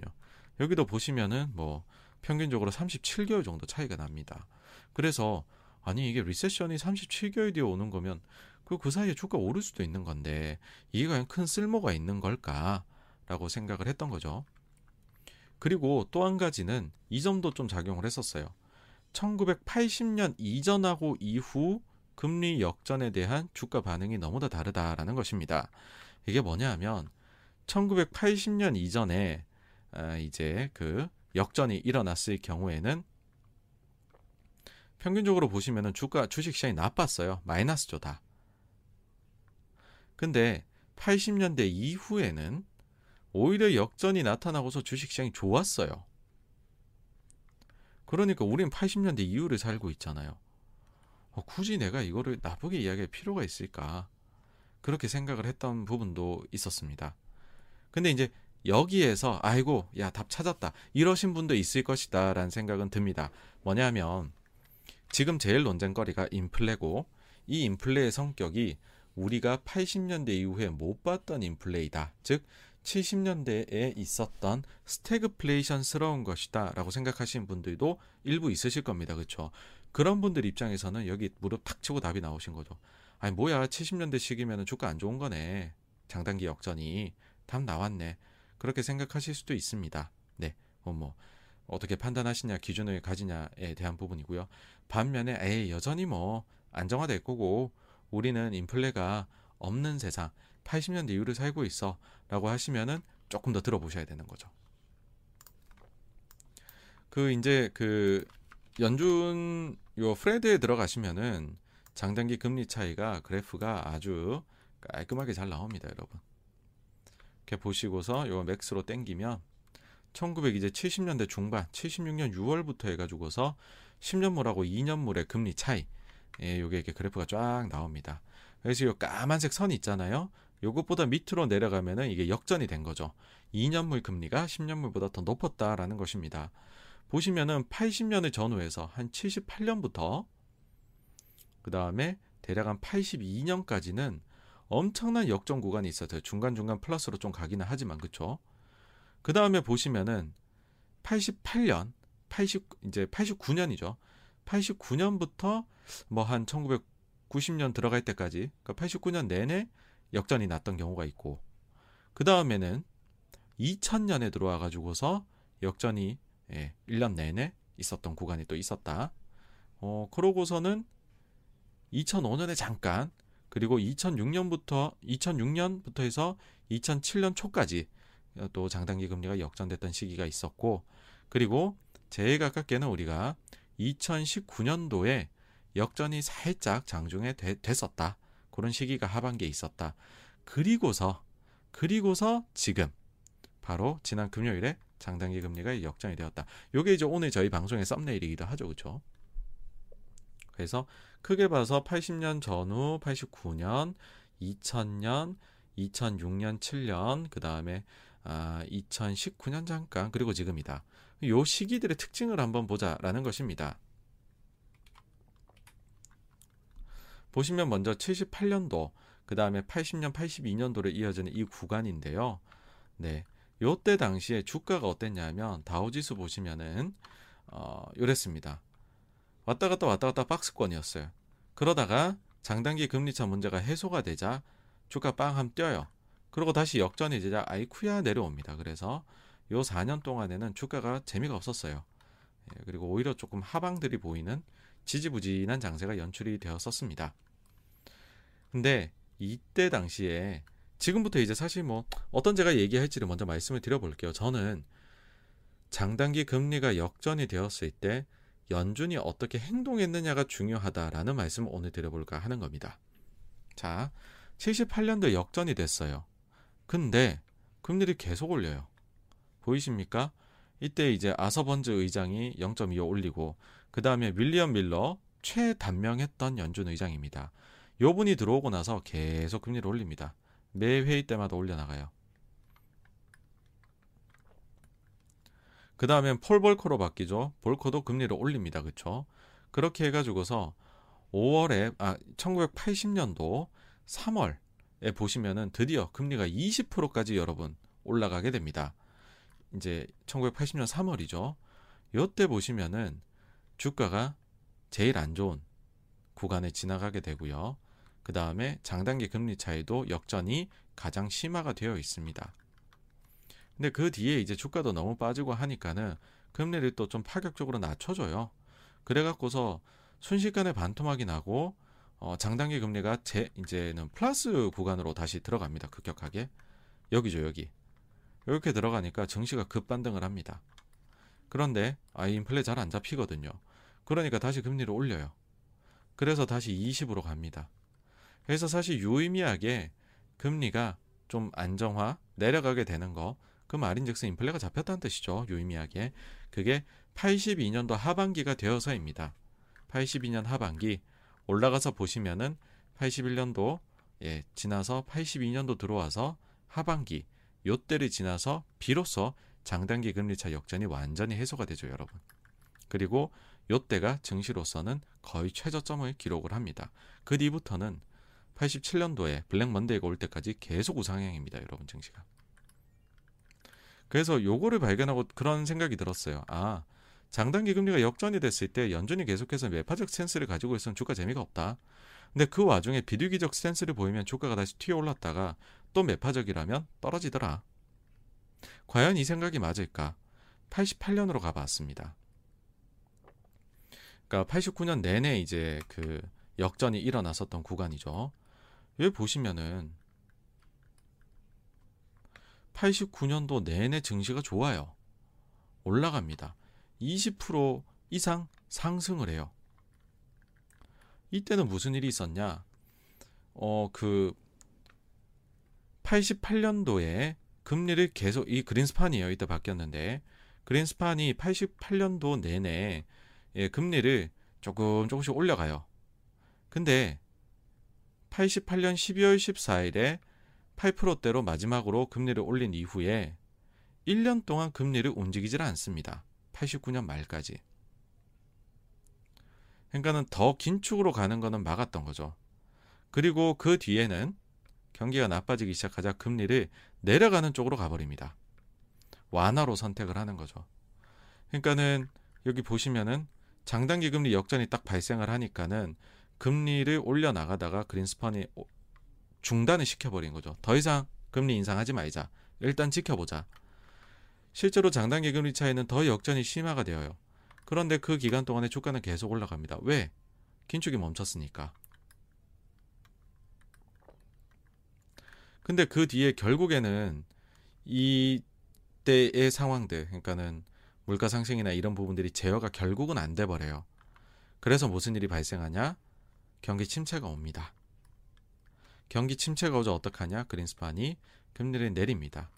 물론 이 경기 침체로 인해 갖고서 주가는 다시금 2,400 중반까지 떨어져요. 근데 어쨌든 처음으로 장단기 금리 차가 역전됐던 시기에 주가가 2,100이니까 그때 비해서는 10% 이상 올라가 있는 상황인 거죠. 그러니까는 이때는 장단기 금리 차이가 발생을 했고 심지어는 그로 인해서 나중에 경기 침체까지 왔지만 연준이 완화 그 역전 즉시 어, 긴축을 멈췄고 완화적 스탠스로 갔기 때문에 주식시장은 괜찮았다라고 볼 수 있는 겁니다. 다음으로 98년도에도 잠깐 나타났었어요. 여기 보시면은 98년도 5월, 6월, 7월에도 장단기 금리 역전이 나타났었거든요. 이때 당시에는 어떻게 되었느냐라고 하면요. 5월에서 이제 6월, 7월 정도 갈 때까지 요때 주식시장이 그냥 그랬어요. 역전이 나타났는데. 물론 그때 빠진 거 아니냐라고 말씀하실 수 있는데 이거는 러시아의 모라토리움 선언, 그 다음에 LTCM 파산이 영향이 있었습니다. 그래서 10% 이상의 좀 하락이 있었죠. 이때 당시는 연준이 어떻게 했느냐라고 하면은요. 제가 이제 그 역전이 나타난 게 98년도 5월이라고 말씀을 드렸죠. 근데 그린스판 의장이 보시면은 97년도 3월에 마지막으로 금리를 올리고요. 98년 5월 금리를 더 이상 건드리질 않아요. 그러니까 이때도 89년하고 마찬가지인 거죠. 금리를 올리다가 장단기 금리가 역전이 되네. 그 즉시 그 긴축을 멈춰버린 거예요. 그러고 나서 어 LTCM도 터지고 모라토리움도 터졌네. 야 낮춰 낮춰. 다시 돈 풀어. 해가지고서 내리기 시작하니까는 어떻게 됐습니까? 다시금 급반등 해가지고서 오히려 쭉 가죠. 어디까지? IT 버블까지 가죠. 다음으로 2000년입니다. 2000년 2월에 처음으로 또 이때 장단기 금리 차이가 역전이 일어납니다. 그러면서 다우지수는 어떻게 되느냐?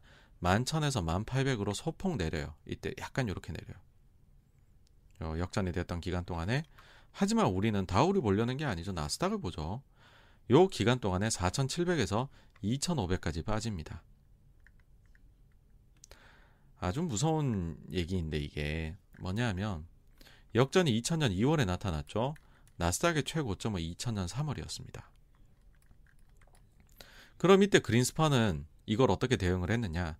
99년도에 그린스판이 계속 금리를 인상하기 시작을 합니다.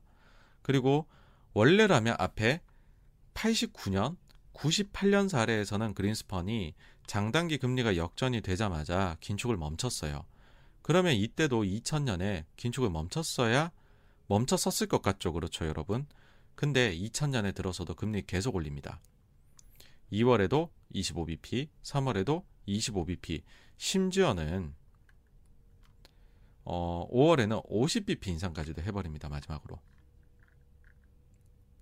생각해 보시죠. 이미 나스닥은 3,500 찍었는데 4,700이 3,500으로 떨어져 있는데 그린스펀이 50bp로 올려요. 그러니까는 계속 빠지죠.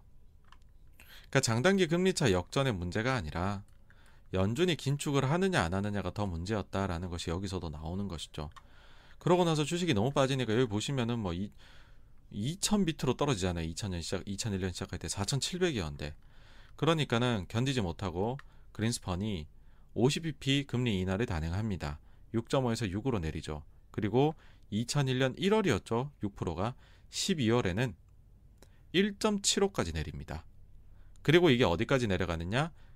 이 2001년에 이만큼 내려도 주가 계속 빠지죠. 그렇죠? 2002년까지도 계속 빠집니다. 그러니까 그린스판이 결국에는 2003년 6월에 마지막 금리 인하 단행하는데 1%까지 금리 내려버립니다. 뭐 그 뒤에 물론 이제 9.11이라는 사건도 있었고 하기는 하지만 중국의 부상 그 다음에 인플레가 그 다음 뭐, 뭐 원자재 시대였고 그런 것들도 있기는 하지만은 미국이 이때는 주식 시장이 많이 어려웠어요. 상대적으로. 그 여기서 여실히 나타납니다. 다음으로 이제 2006년도 7년도에 역전됐던 거. 이때 이때를 가장 많이들 말씀하시죠. 장단기 금리 역전돼도요. 주식 올라요. 어, 그 금융위 직전에 보세요. 금리 계속 올려갔는데 주식 계속 올랐어요. 다우가 실제로 이 기간 동안이요. 1800에서 13400까지 올라갑니다. 어, 장단기가 역전되어 있는 기간 동안 거의 30% 정도 상승을 한 거죠. 근데 이때도 어떠했느냐라고 보시면요.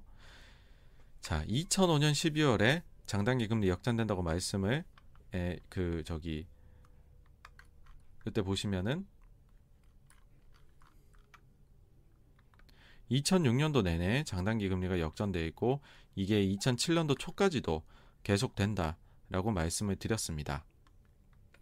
근데 요때는 보시면은 어 좀 그게 보여요. 금리를 계속 올려갔어요. 실제로 25bp, 25bp, 25bp, 25bp 올려갔어요. 그런데 어 참 괴이하게도 우리는 그렇게 생각하거든요. 야 이때 주시장 되게 좋았는데, 그쵸? 근데 한번 돌아가 봅시다, 여러분. 무슨 일이 있었냐? 실제로는 2005년 12월에서요. 2006년도 마지막 금리 인상이 언제죠? 6월 말이죠.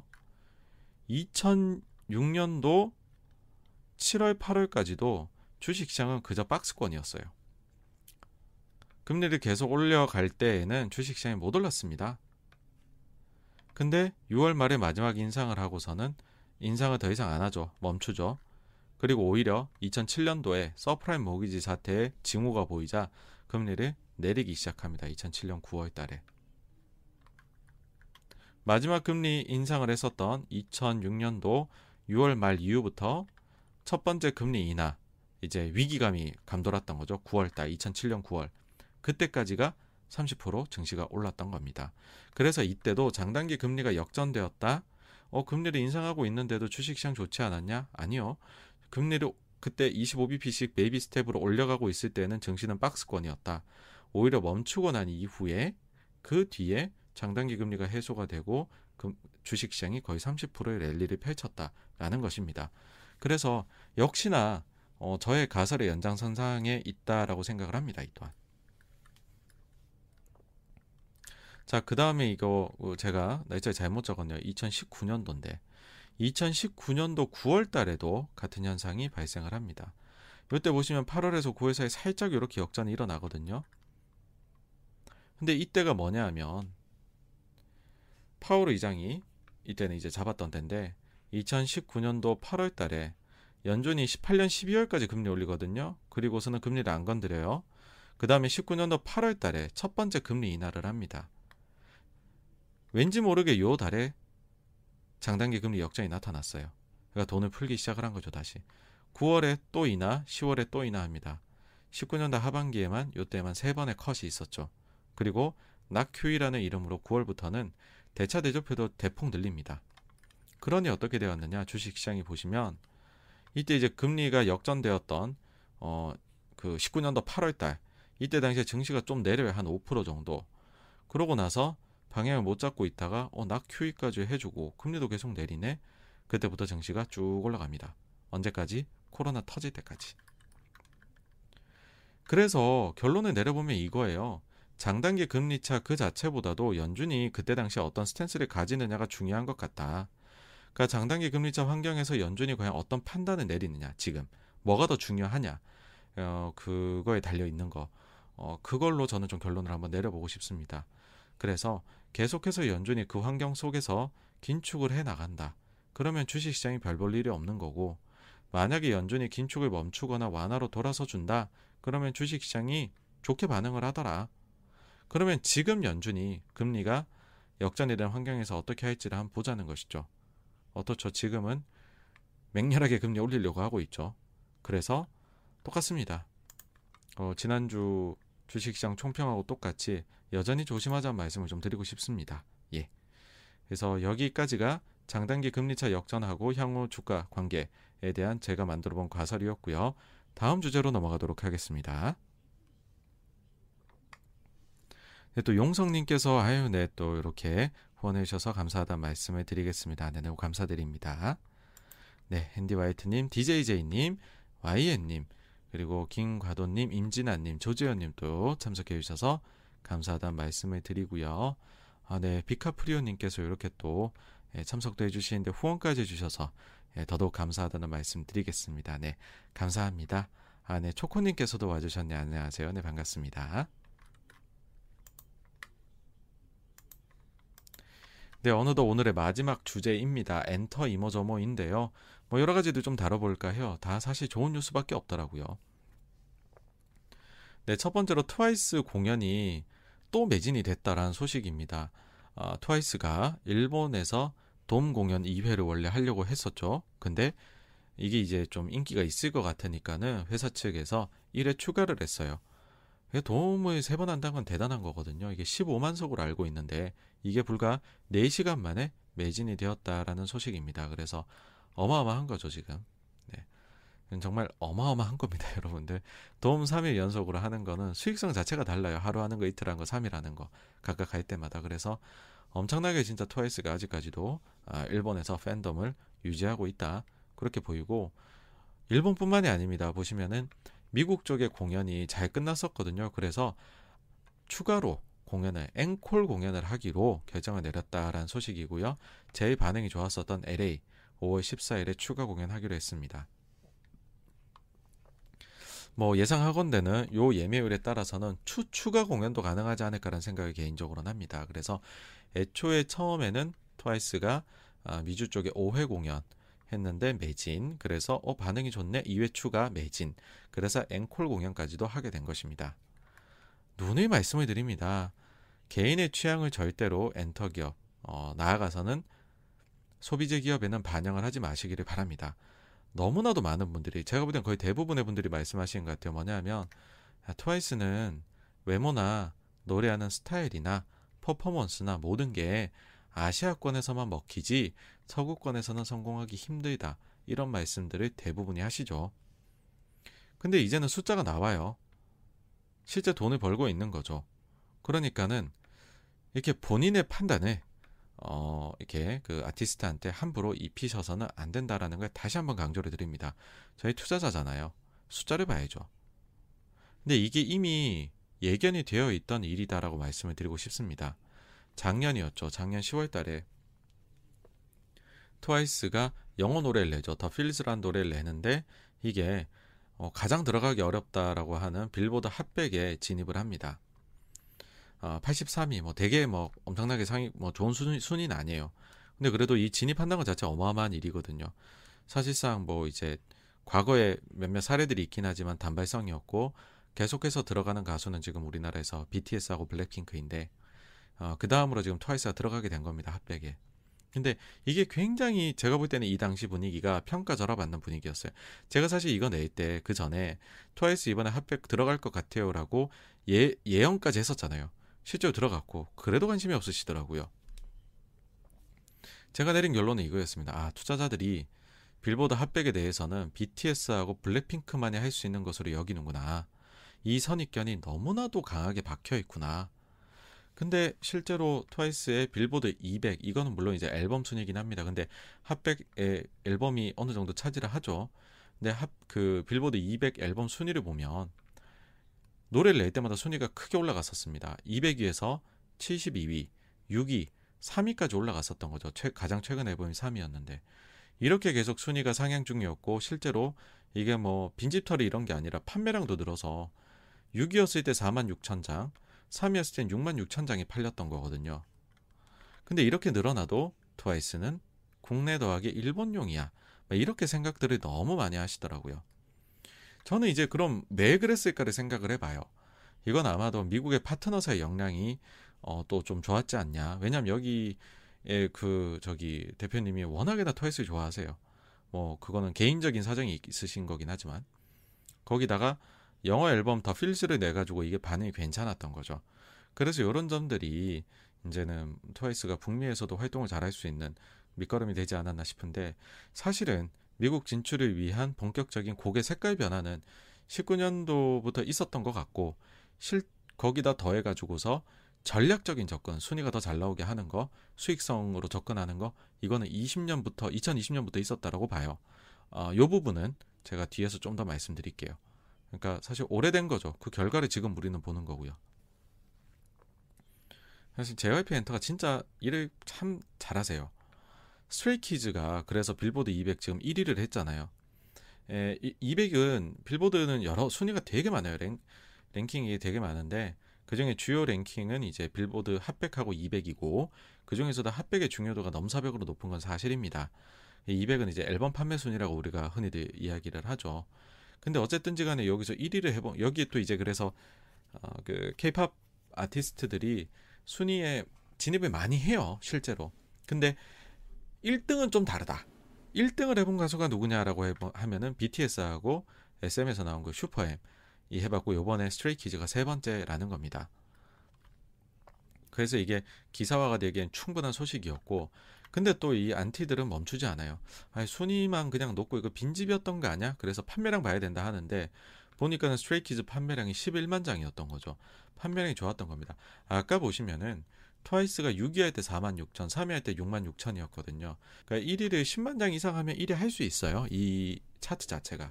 그래서 스트레이키즈가 당당하게 1등을 했다라고 보시면 됩니다. 그럼 또 여기서 이제 꼬리에 꼬리를 묻는 질문이 있죠. 에이, 그래봤자 넘사벽으로 중요하다라고 하는 86과 너도 좀 넘사벽으로 중요하다고 하지 않아서 핫백 이거는 순위에 못 들었지 않느냐라고 하는데 그건 이제 빌보드를 잘 몰라서 하는 얘기입니다. 빌보드가 보면 일단 핫백 설명을 드릴게요. 여기에는 앨범 판매뿐만 아니라 스트리밍이나 라디오 어, 에어 이런 것들이 다 포함이 된 종합 순위라고 할 수 있어요. 그래서 핫백의 중요도 점, 정말로 중요하고 뭐 그런 거긴 한데 기본적으로 이 200을 너무 무시나 하지 말자는 얘기를 일단 드릴게요. 왜냐하면 앨범이 얼마나 팔리냐라는 거는 요즘 앨범 누가 삽니까? 샀다는 것 자체가 그 팬은 공연장으로 올 수 있는 팬이다. 그러니까 어, 이 monetizing 하기 되게 좋은 어, 그런 팬이라는 거죠. 그냥 한번 듣고 마는 그런 스쳐가는 팬이 아니다라는 거죠. 그래서 그 자체로도 굉장한 성과라고 우리가 봐야 되는데 근데 핫백 자체로도 좋은 게 나왔습니다. 뭐냐면 핫백이니까 100위까지 순위가 나올 거잖아요. 여기엔 없어요. 근데 101위부터 순위를 소개하는 게 또 따로 있습니다. 아차상 같은 거예요. 우린 이거를 Bubbling Under Hot 100이라고 이야기를 합니다. 여기에서 19위가 나왔습니다. 이번에 스트레이키즈가 예, 그렇다라는 거는 핫백 순위가 119위라는 겁니다. 그래서 팬덤이 계속 커져가는 거를 가정을 해보면 제 생각에는 다음번에 스트레이키즈가 앨범을 내면 핫백에 진입할 것으로 생각을 합니다. 왜냐면 Bubbling Under Hot에 들어왔거든요. 다음으로 이제 전체적인 얘기를 한번 해보죠. 뭐 그래서 뭐 트와이스하고 스트레이키즈가 잘하는 건 알겠고 우린 좀 더 이제 근본적인 걸 원한다. 우린 좀 더 공부도 하는 채널이고 사실 제가 예전에 이거는 얘기를 드린 적이 있는데 조금 더 디테일한 자료를 조금 더 가져가 봤습니다. 어 엔터 회사에서 전략적으로 빌보드를 노리는지 아닌지 여부 우리는 미리 판단할 수가 있다라는 겁니다. 두 가지로요. 첫 번째 앨범을 언제 내느냐는 겁니다. 무슨 요일에 내느냐. 국내 차트를 노리려면요 월요일에 내야 돼요. 그래야지 국내 방송사들에 나가는 그 아니면 가온 차트 각종 순위에서 1위를 할 때 온전히 들어갑니다. 월요일에 무조건 내야 됩니다. 근데 빌보드를 노리려면 금요일에 내야지 온전히 한 주가 다 들어갑니다.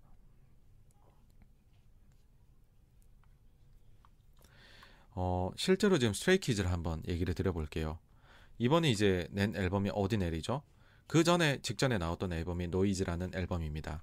근데 NOEASY라는 앨범은 2021년도 8월 23일에 나왔는데 이 앨범이 월요일에 발매가 됐어요. 이때 이제 선조문이 엄청 나오죠. 93만 장.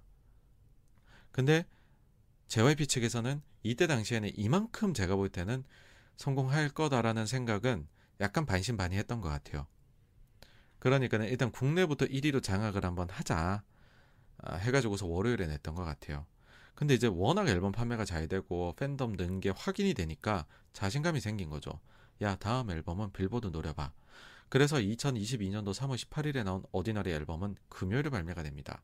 이건 딱 봐도 알아요. 빌보드구나, 노리는 게. 예, 일부에서 이런 얘기들을 했었죠. NOEASY 앨범이 93만 장 선주문이고 앨범 판매 100만 장씩 잘 됐다라고 하는데 왜 빌보드에는 순위가 안 들어가? 어, 나쁘게 말하면 이거 뭐 약간 좀 만진 거 아니야? 마사지 한 거 아니야? 그런 얘기까지 하신 분들도 계시더라고요. 스트레이키즈는 국내 팬덤이 상대적으로 약하다는 얘기를 굉장히 많이들 합니다. 음원 순위가 약하죠. 어, 그러니까는 도대체 어, 앨범을 어디서 자, 그렇게 잘 파는 거냐. 뭐 중국 팬덤도 아닌 것 같고 해외에서 잘 팔린다고 하는데 그럼 빌보드에 들어갔어야지 100만 장씩 파는데 그런 이야기를 하죠. 근데 이게 빌보드를 몰라서 한 얘기예요. 월요일에 낸 앨범 가지고서 빌보드 들어가기 꽤나 어려워요. 요일상 이게 이게 잘려 갖고 들어가기 때문에 그런 거거든요. 그리고 특히나 이번에 스트레이키즈 같이 갑자기 성장이 확 되는 이런 아티스트의 경우에는 그 보통은 팬덤의 아티스트들이 첫 주 앨범 판매가 집중되거든요. 근데 그게 아니라 이렇게 성장하는 그 아티스트의 경우에는 이게 long tail로 좀 뿌려져요. 그러니까 물량이 나눠서 나가는 거죠. 그래서 순위에 한 번에 빡 위에 들어가려면은 초장에 대량 구매가 발생해야 되는데 그러지 않았대라는 겁니다. 근데 회사들은 총 판매되는 걸 보면 세부 수치를 다 알 거거든요. 그러니까 자신이 생기는 거죠. 아, 다음 앨범 빌보드 가능하겠다. 그러니까 이런 전략이 나오는 겁니다. 아까 전에 트와이스가 미국 진출을 위한 절, 전략적 접근을 벌써 한 2년 전부터 했다라고 말씀드렸잖아요. 어디서 확인이 되느냐? 일단은 영어로 이제 기존 냈던 노래를 어 뭐 이제 바꿔서 영어로 또 바꿔 불러 갖고 내기 시작을 했죠. 20년도 8월부터.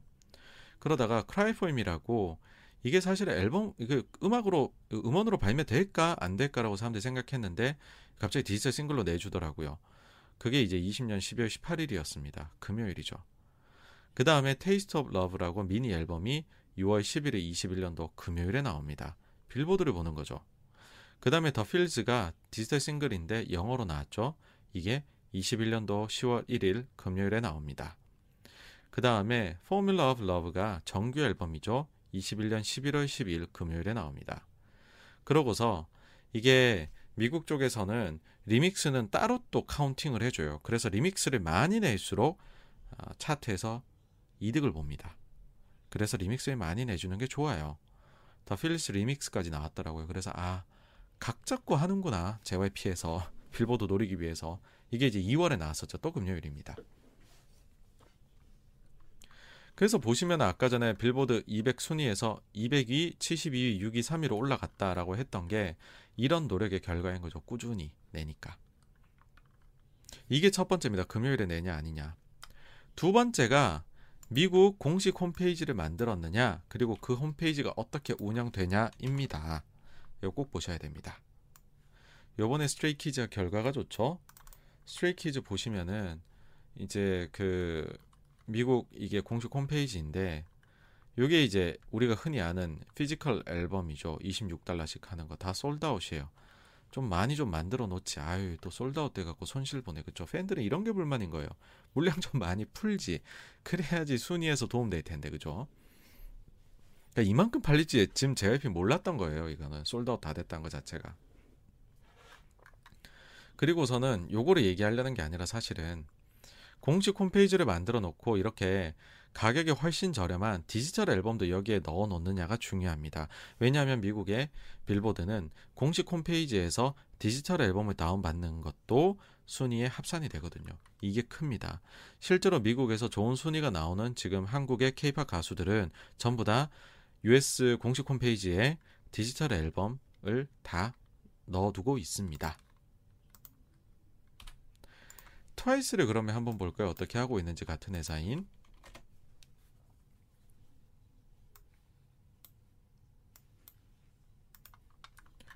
보시면은 디지털 앨범 있죠. 그 다음에 더 필즈 같은 경우에는 그때 사실 작정했었습니다. 버전이 몇 개입니까? 그쵸? 디지털 앨범 다 있었습니다. 그쵸? 정말로 정말로 준비를 한 거죠. 네, 일을 잘하고 있다라는 뜻입니다. 이거는. 네. 그러면 여기까지 오케이 뭐 잘하는 거 알겠어. 그러면은 향후에 우리는 알고 싶다. 향후에 좋은 순위를 기록할 것 같은 아티스트는 누가 있느냐라고 하신다면은 뭐 일단 트와이스하고 스트레이키즈는 잘하고 있으니까 더 잘할 거라고 생각을 하고요. 그 다음에는 요걸 한번 보셔야 됩니다. 1년에 한 번씩 아, 미국에서 physical 앨범이 누가 많이 팔렸냐. best selling album of 2021 이렇게 이, 이, 이 해에 거 나오거든요. 근데 여기 보시면은 지금 작년 미국이 아델, 테일러 스위프트, 그 다음에 뭐야? 여기 투바투가 있어요. 그 다음에 NCT 127이 있고 BTS, 올리비아, BTS 이렇게 있거든요. 그러니까 이것만 봐서는 투바투하고 NCT 127이 그 다음에 제가 볼때 어, 빌보드에서 꽤나 두각을 나타낼 수 있지 않을까라고 조심스럽게 예상을 해봅니다. 근데 이제 그 일단은 토양은 갖춰져 있는 거죠 이게 토양 갖춰져 있고 여기에 회사가 전략을 어떻게 입히느냐인데 이렇게 제가 말을 달아봤습니다. 일 잘하는 회사와 그렇지 못한 회사의 차이. 먼저 투바투의 US 공식 홈페이지 한번 보도록 할게요. 저희 제가 중요한 게 뭐라고 했죠? 디지털 앨범이 공홈에 올라와 있느냐라 여부라고 했죠. 자, 투바투는 자, 디지털 앨범들이 다 올라와 있습니다. physical 앨범뿐만 아니라 그죠? 디지털 앨범들이 올라와 있어요. 아, 도움이 됩니다. 이런 거는 빌보드에 상당히 도움이 돼요. 근데 그 다음으로 이제 그 미국에서 활약이 기대되는 NCT 127 US 공식 홈페이지입니다. 없어요. 디지털 앨범 올리지 않습니다. physical 앨범만 올려놔요. 네, 이러면 안 된다는 거예요. 이러면 빌보드 Hot백에는 도움이 안 돼요, 이게. 그러면은 뭐, 어, 127만 그런가? NCT 20, 제가 이거 20, 2021, 2021은 어떨까? 해보면은, 역시나, 역시나 디지털 앨범 없어요. 네. 막 이게 SM입니다. 예. 예, 참고로 보시면 NCT 드림이 선주문이 200만 장씩 나온다라고 하잖아요. 그러면은 이게 미국에도 어느 정도 팔리고 있겠죠, 그쵸? 뭐 온전히 이게 한국하고 중국에서만 소화하는 물량은 아닐 거잖아요. 근데 이번 드림의 정규 2집 선주문 200만 장 이상 나온 앨범 발매일이 언젠지 아세요? 요일이 월요일입니다. 이게 SM입니다. 네. 에스파도 지금 그 저기 사실 그 다음으로 어 가는 그 투바투하고 NCT 127 다음으로 미국에서 빌보드에서 좋은 성적이 나올 만한 가수로는 제 생각에는 지금 봐서는 에스파하고 그다음에 세븐틴이거든요. 근데 SM 얘기를 또 드리자면 에스파 같은 경우에 지난번에 첫 번째 physical 앨범 나왔잖아요. 근데 컴백일이 월요일도 아니에요. 이거는 화요일이에요. 그냥 국내를 노리는 건지 빌보드를 노리는 건지 애매합니다. 그죠? 그냥 이 그냥 막 이제 모르 네, 말을 줄이겠습니다. 네. 그 YG라고 전략이 있느냐? 트레저도 2월 15일 화요일 컴백이에요. 그래서 지금 이제 차이가 보이시죠? 제가 더 말씀 안 드릴게요. 여러분들이 판단 가능하시다라고 생각을 합니다. 이런 부분에서의 변화만 있더라도 제가 볼 때는 아까 이런 점들이 이제 그 응원하는 팬들의 아쉬움이죠. 우리 아티스트가 제일 잘 되기를 바라는데 회사에서 조금 더 신경을 써주셨으면 좋겠다. 그런 거에 대한 불만들이 이런 데서 나오는 겁니다. 팬들은 팬들은 다 알아요. 이 헤비 유저들은 당연히 다 알죠. 어떤 게 좋은 건지를. 근데 이렇게 내주면 화가 나는 거죠. 이제 안 챙겨준다. 이 여기까지 이제 가는 거죠. 왜 내 아티스트는 안 챙겨주냐? 딴 데는 다 잘 챙겨주던데 이런 불만이 생기는 거죠. 그 다음으로 이제 BTS 병역 면제 소식이 나왔었습니다. 그 뉴스가 나왔죠. 뭐 인수위에서 BTS 군 현역 복무 면제 검토 하면서 하이브가 쫙 올라가요. 그러다가 갑자기 인수위 하이브 방문은 어, 병역 면제와는 상관이 없다 쫙 내려와요. 그러다가 다시 아니다 SM JYP 하이브 간담회 한다. 여기까지 지금 소식이 나와 있습니다. 뭐 당연히 지금 뭐 BTS가 군대를 가느냐 마느냐를 앞두고 있으니까 시간이 얼마 안 남았잖아요. 이런 결정이 내려진다면 하이브가 최대 수혜가 될 겁니다. 근데 제가 혹시나 높아심에 또 한마디를 드리자라고 하면은 이걸로 또 아, 롱숏 하실까봐 걱정이 돼서 미리 이야기를 드리는데요. 여러분, BTS 법으로 만들겠습니까? 아니겠죠. 특정한 그래도 기준을 만들어 놓고서 이 기준을 통과하면 병역 면제를 줄게라고 하는 것이 만약에 만약에 BTS가 병역 면제가 된다면 그런 식의 기준이 나올 거다라는 거죠. 그러면 다른 엔터사에서도 그 기준을 충족한 가수가 나중에 나올 수도 있는 거잖아요. 그러니까 엔터는 길이 같아요, 여러분. 어디에서 좋은 게 있으면 그거에 남이 이제 비슷한 전략을 바로 따라서 할 수도 있는 거고 그리고 뭐 면제해 주는 게 다른 회사들한테도 도움이 될 수도 분명히 있습니다. 사람 일 어떻게 될지 절대로 이거 알 수가 없는 일이에요.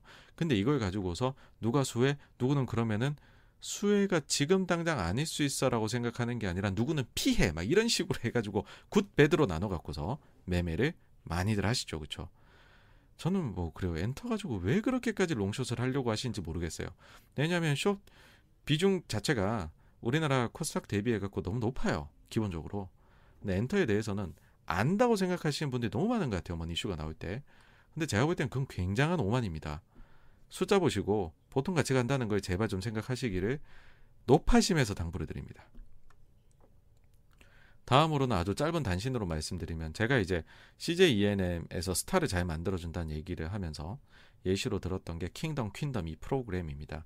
이 프로그램에 나오기 전과 후에 이 아티스트들이 얼마나 엄청나게 quantum jump를 했는지 성적이 그건 뭐 제 예전 영상을 찾아보시면 아실 수가 있는데 이제 퀸덤 2가 요번에 첫 방송이 됐어요. 지난주에.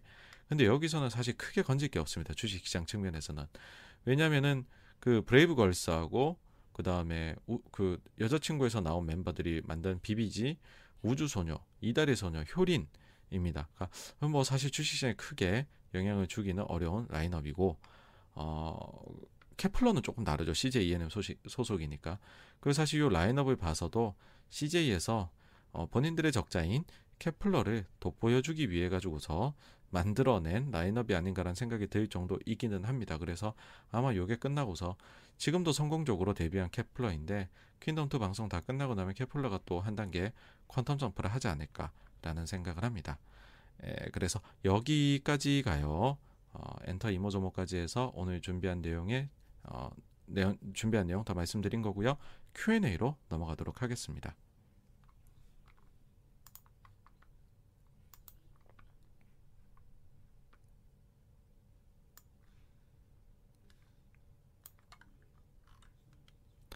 네, 그동안 이제 그 이 학상님, 뭐 세모님, 소원님 또 들어주셔서 감사를 드리고요. TK 김님, 조님 예, 또 들어주셔서 감사를 드립니다. 그리고 어, 황선재님 또 들어주셔서 감사하다는 말씀을 드리고요. 네, 그러면 이제 맨 앞으로 가가지고서 한번 Q&A 해보도록 하겠습니다.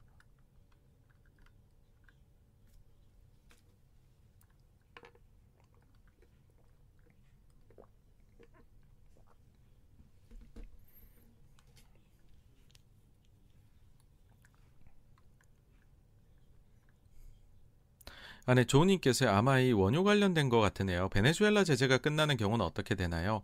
보통 한 40에, 40만 배럴 정도 어, 예상하는 것 같습니다. 네, 일평균으로요. 앨리스 파파님 분기 마지막 날 window dressing 의심 여부 어, 단서가 있나요? 라고 하시는데 그냥 뭐, 뭐 그다지 딴 건 없습니다. 그냥 글로벌 증시랑 좀 방향이 반대로 가는 것 같다라고 하면은 아 좀 드레싱 하는 것 같다라는 느낌이 드는 거죠. 그리고 제일 확실한 거는 다음 날에 또 글로벌 증시랑 반대로 또 간다. 그러면은 좀 아예 약간 좀힘좀 썼나 보다. 뭐 그렇게 생각하는데 이번이 좀 그랬던 것 같습니다. 네, 사카빵님께서 니켈 같은 현물 쇼스퀴즈 가능성이 있기는 하다고 말씀을 해주시네요.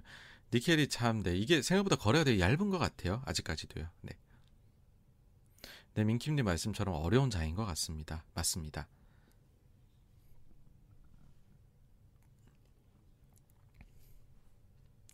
네, 사카빵님께서 사상 최대 규모 방출이긴 하지만 그쵸 100만인데 하루 소비 5% 맞아요. 2,100만을 어, 소비를 하니까 약간 5% 정도이죠, 그쵸? 그래서 그러니까 사실 미국이 왜 이렇게까지 무리해서 비축류 방출로 이거를 해결하려고 하는지는 잘 모르겠습니다. 그러니까 근본적인 해결이 아닌데 그죠?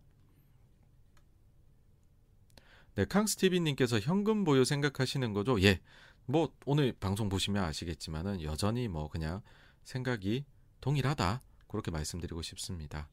민김님께서 AMD를 PC 수요 감소로 뭐 델이나 이런 데들도 지금 그런 게 공이 나오고 있죠. 땡겨 썼다는 거죠 수요를 맞습니다.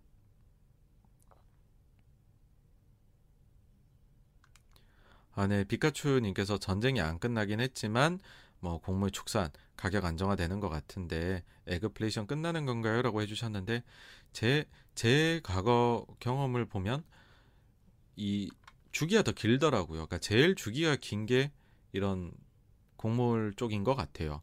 한번 일이 생기면은 그래도 이거는 연 단위로는 넘어가는 것 같습니다. 왜냐면은 뭐 갑자기 어디서 가져올 수가 없는 거니까요. 이건 진짜 시간이 필요한 거니까요.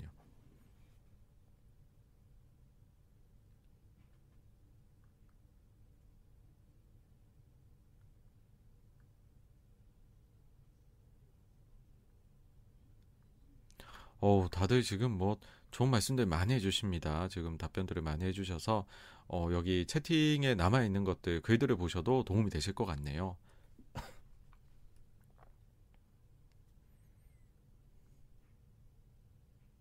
근데 또 피카츄님께서 중국 상해 봉쇄 영향, 아, 곡물가, 축산물가 그것도 분명히 있죠. 이제 중국이 지금 축산물 이쪽에선 특히 영향이 크다 보니까는요. 그리고 또 실제로 본인들의 물가에 영향, 끼치는 영향도 큰 부분이고요. 어, 미국 금리 영향은 뭐 크게 없는 것 같습니다. 예, 예 이쪽은 러시아, 우크라이나 그리고 중국 쪽 그게 더 크다 그렇게 보셔야 될 것 같아요.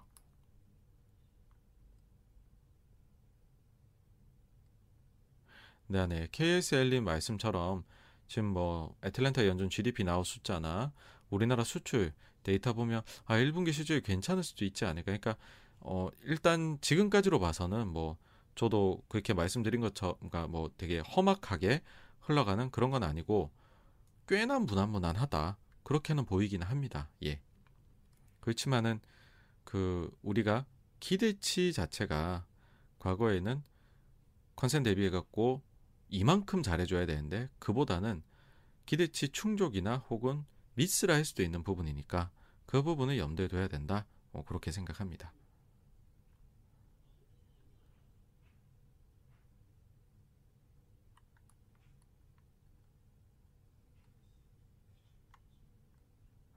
네, JJ님 말씀처럼 후보자가 안 될 것 같으니 사퇴를 한 것으로 뭐 사실상 봐야 되겠죠, 그렇죠? 네.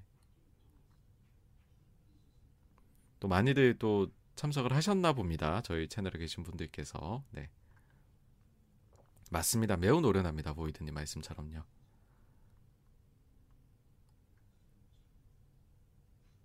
아, 네. 2025 님도 가셨나 봐요. 실제로 맞습니다. 이게 시간이 꽤 걸렸죠. 11시 넘어서. 예. 그러니까 이게 무슨 문제가 있어서가 아니고요. 원래 이게 표대결로 가게 되면 하나하나 따져보게 됩니다. 그러면 자연적으로 시간이 걸립니다. 누가 압승을 거둬도요 이렇게 시간은 걸리는 겁니다. 네. 혹시 향후에 SM 이외의 사례도 여러분들이 하시다 보면 겪으실 수 있잖아요. 그때 참고가 되셨으면 좋겠어요.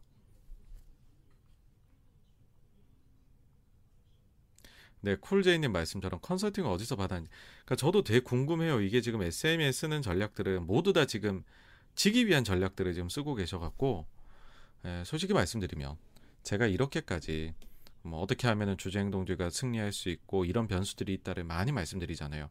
실전에서 부딪혀 보고서 그거를 체득한 부분이거든요. 그래서 반대로 보면 이런 거를 알고 있는 사람들은 어떻게 하면 사측이 승리할 수 있는지도 잘 알고 있어요. 저도 마찬가지고요. 솔직히 이거 만들 때 그런 것도 한번 해볼까 해서 어떻게 하면 사측이 승리할 수 있느냐. 근데 그거는 안 될 것 같아요. 예, 그런 영상을 만들면 큰일 날 것 같아서 우리가 뭐 이렇게 사측이 잘하면 당연히 이기겠죠. 근데 쓸 수 있는 꼼수를 다 말씀드리는 거는 말이 안 되는 것 같아요. 그래서 그거는 절대 만들지 않겠습니다.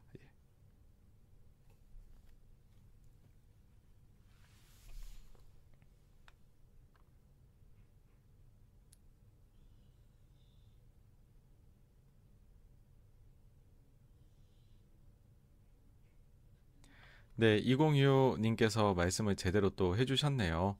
당일 아침에 일신상의 사유로 사퇴이고 찬반 표수를 밝히지 않기 위한 거 안, 안 왔죠, 그쵸? 근데 아까 아, 보여드렸죠, 그쵸? 찬반 표수는 유추해 볼 수 있습니다. 너무나도 쉽게요. 네.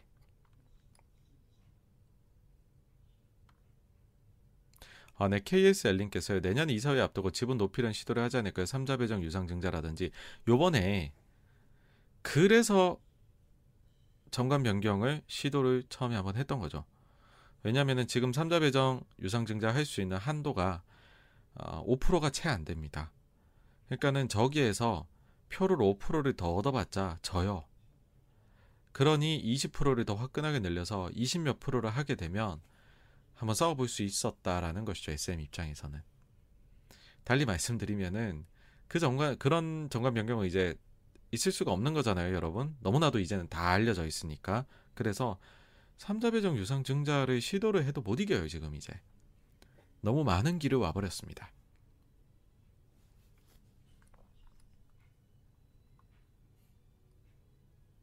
아, 네. 크리스탄티움님께서도 소액주주로서 소중한 경험이셨다고요. 네, 아우, 네. 그 경험이 또 다른 또, 그 또 곳으로도 계속해서 이어지시면은, 어, 네. 그러다 보면은 또 이런 선한 영향력이 어, 계속해서 우리 주식시장에 뻗치지 않을까 생각이 됩니다. 아, 네. 테슬라님 늘 감사드립니다. 네, 감사합니다.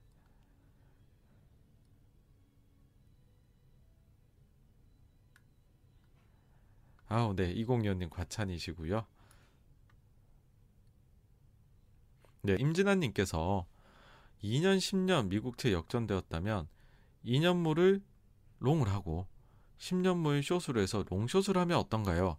라고 그 말씀을 해 주셨는데 그러니까 뭐 이거는 어떻게 보면은 지금의 역전은 좀 일시적이고 궁극적으로는 두 개가 이제 다시 재역전이 되어서 10년물이 2년물보다 더 높아져야 어, 되는 것 아니냐.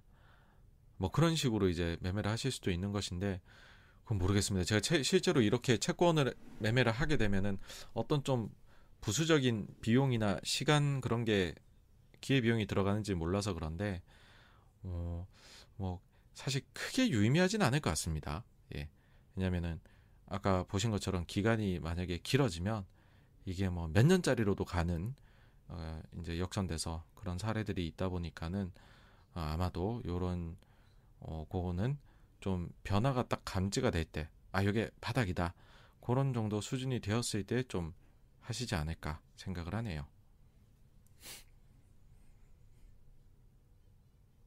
김과도님께서 갑자기 금융당국이 대출 규제를 좀 완화적으로 나가는 거, 이거 어떻게 봐야 되느냐라고 말씀을 해주셨는데, 막 일단은 너무 과격하게 막았다고 생각을 합니다. 사실 거기에는 일부 어 이제 너무 높아졌던 집값 때문에 정치적인 의도도 좀 있지 않았을까라고들 많이들 생각을 하시는 것 같고요. 그래서 좀 금액에 허들을 두고서 한도를 두고서 점차 좀 풀어주는 방향으로 가자라고 지금 하는 것 같아요. 물론 이제 더 근본적으로는 우리나라가 전체적으로 그 빚의 증가 속도가 대단히 빠릅니다. 아, 그러다 보니까는 그걸 좀 컨트롤을 해야 되는 것도 있는데 요번에 대출 규제를 통해서 일부 컨트롤이 되었다라고 생각을 한 것 같아요. 그래서 그러면은 요 수준에서는 다시 조금 풀어도 되지 않을까. 그래서 만약에 대출의 증가 속도가 다시 또 가속도를 내면 모르겠어요. 어, 다시 또 쪼이자는 얘기도 나올 수도 있다라고 생각합니다. 그러니까 앞으로 전개될 상황에 달려 있다. 그렇게 봅니다. 그러니까 그 정도로 지금이 불확실성이 큰 상황이기 때문에 정책 기반자들도 좀 브레이크 밟았다가 악셀 밟았다 이러는 거다. 일단은 그렇게 좀 봐주셔야 될 것 같습니다.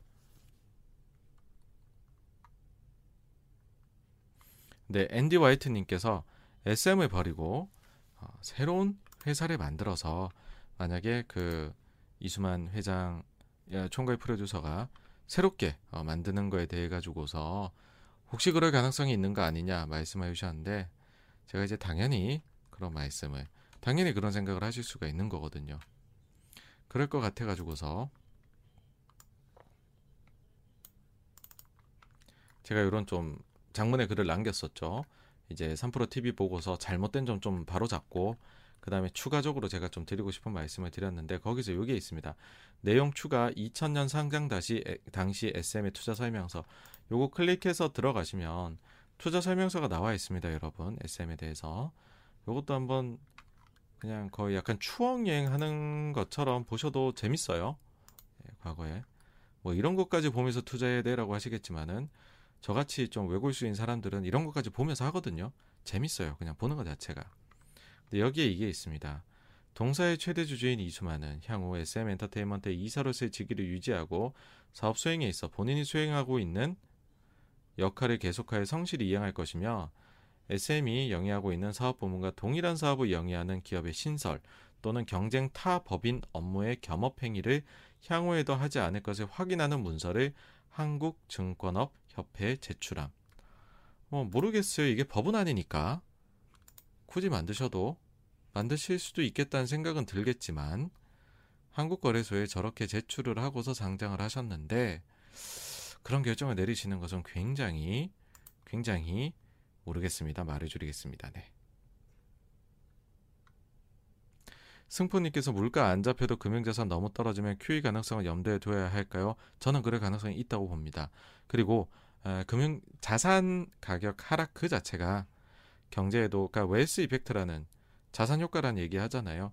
그 자체가 경기를 후퇴시키고 경기 후퇴는 물가를 끌어잡아 내리는 어, 요인이 된다고 봅니다. 그래서 자산 가격이 많이 빠지면은 자동적으로 물가가 어느 정도 잡힐 거고 그게 어, QE 가능성 미국이 다시 연준이 돈 푸는 길로 갈 수 있게 열어줄 거다라고 생각합니다.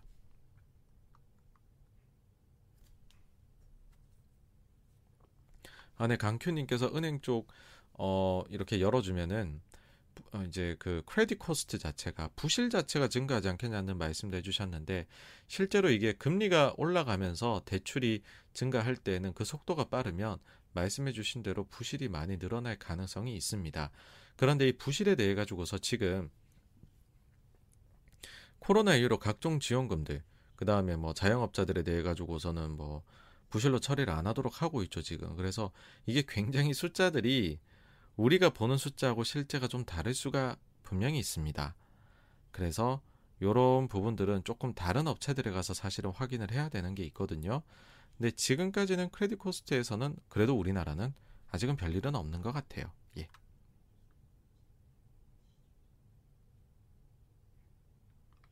승포님께서 이제 GDP 그러니까 경기 침체 사전적 의미 그렇죠 말씀을 드렸었는데 실질 GDP 역성장 그러니까 지금은 뭐 이런 부분을 다 떠나가지고서 인플레 인플레 인플레인 것 같아요. 그러니까 인플레가 과연 내려올 수 있느냐 내려온다면 어느 정도 속도로 내려오느냐 왜냐하면은 뭐 실질 GDP를 우리가 떠나서 실질 금리 자체가 마이너스 7에서 8%대입니다, 여러분. 그러니까 사실 과거 같으면 상상을 할 수 없는 지금 실질 금리거든요. 근데 그 그것조차도 지금 잘 안 보잖아요. 왜냐면은 특수 상황이라 생각을 하니까. 그래서 그 특수 상황인지 아닌지 굳어지는지 아닌지 그 자체 일단은 뭐 모두 바라보는 것 아닌가 생각합니다.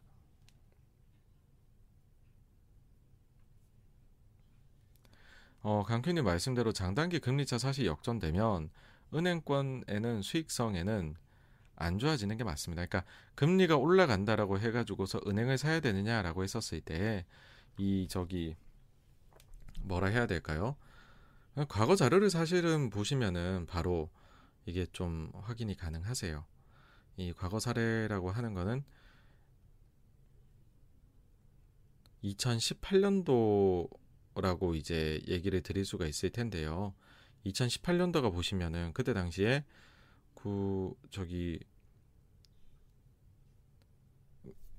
금리도 연준이 계속 올리면서 QT 금액도 계속 어, 올려 나갔던 시기거든요. 그때 2018년도 특히 이제 하반기에 증시가 안 좋았죠. 근데 그 2018년도 하반기에 보시면요. 은행주는 주식이 안 좋아요. 근데 손보주는 주가가 좋았어요. 예. 왜 그랬는지 이유가 있겠죠. 네.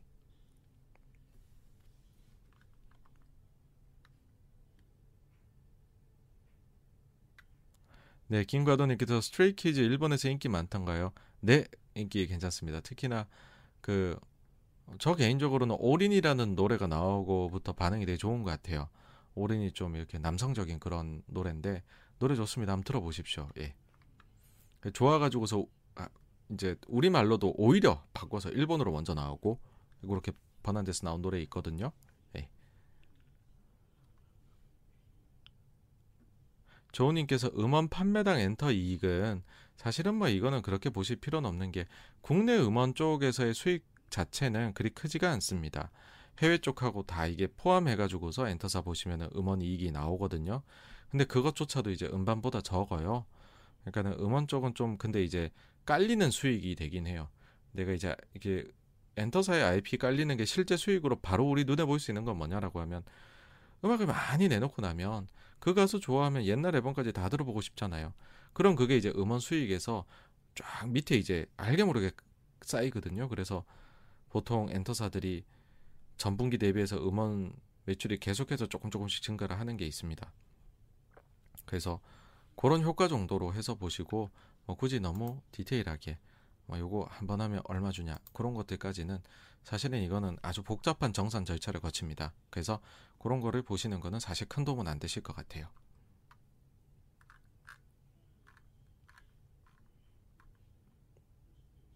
아, 네, 그리고 어, 이상학님께서 이학상님께서 빅뱅 컴백 말씀해 주셨는데, 예, 빅뱅 사실 제가 말씀을 이번 주에 안 드린 건 지난주에 말씀을 드렸어요. 지난주에 에, 3월하고 4월 달에 컴백한 가수들의 성적, 그 다음에 컴백할 가수들에 대해 가지고서 말씀을 드렸거든요.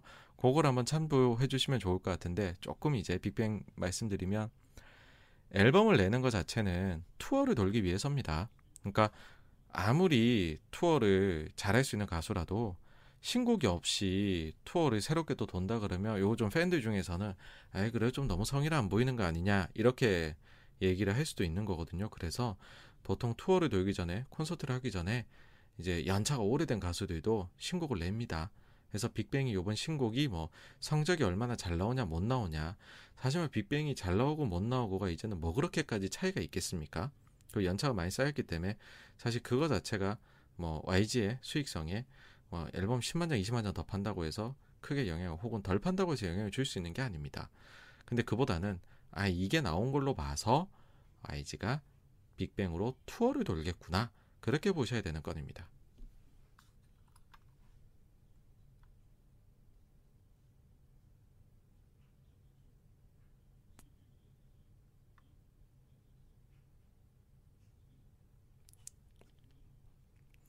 아, 네, 세모님께서 너무 이게 슬픈 이야기를 하시는 두 번 군대를 갔다 온 이야기는 네, 아우 이건 좀 네, 그렇습니다. 네, 아참 역대급이었죠 이거는.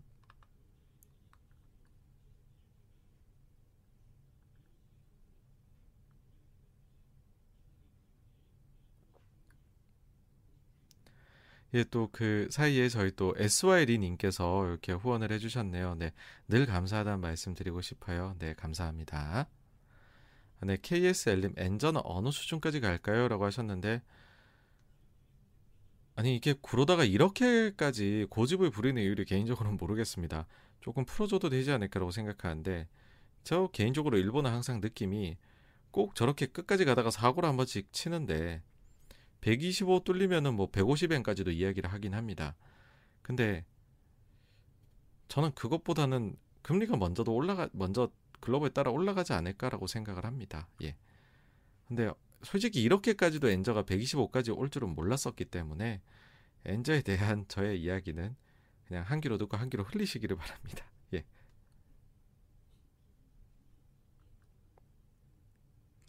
네, 사카방님 말씀 저 오늘 보니까 뭐 영국이 이제 원전 더 짓겠다라고 이야기를 하면서 전체적으로 이 러시아 우크라이나 사태가 크게 지형들을 바꾸는 것 같아요. 에너지를 조달하는 경로도 바꾸고 그 다음에 화폐 달러에 대한 것도 요번에 이제 뭐그 스위프트 막아버리니까는 너무 크게 영향을 받는 걸 보면서 사실 미국의 동맹 국가라고 해도 간담이 서늘해지는 일이잖아요.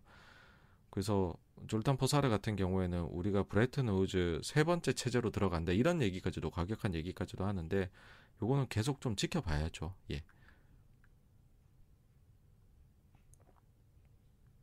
네, JK 엘린께서 제조업체들의 원가 부담 말씀을 해주셨는데 이게 제일 먼저 확인될 곳이 다음 주에 나올 LG전자 실적이다라고 생각을 합니다.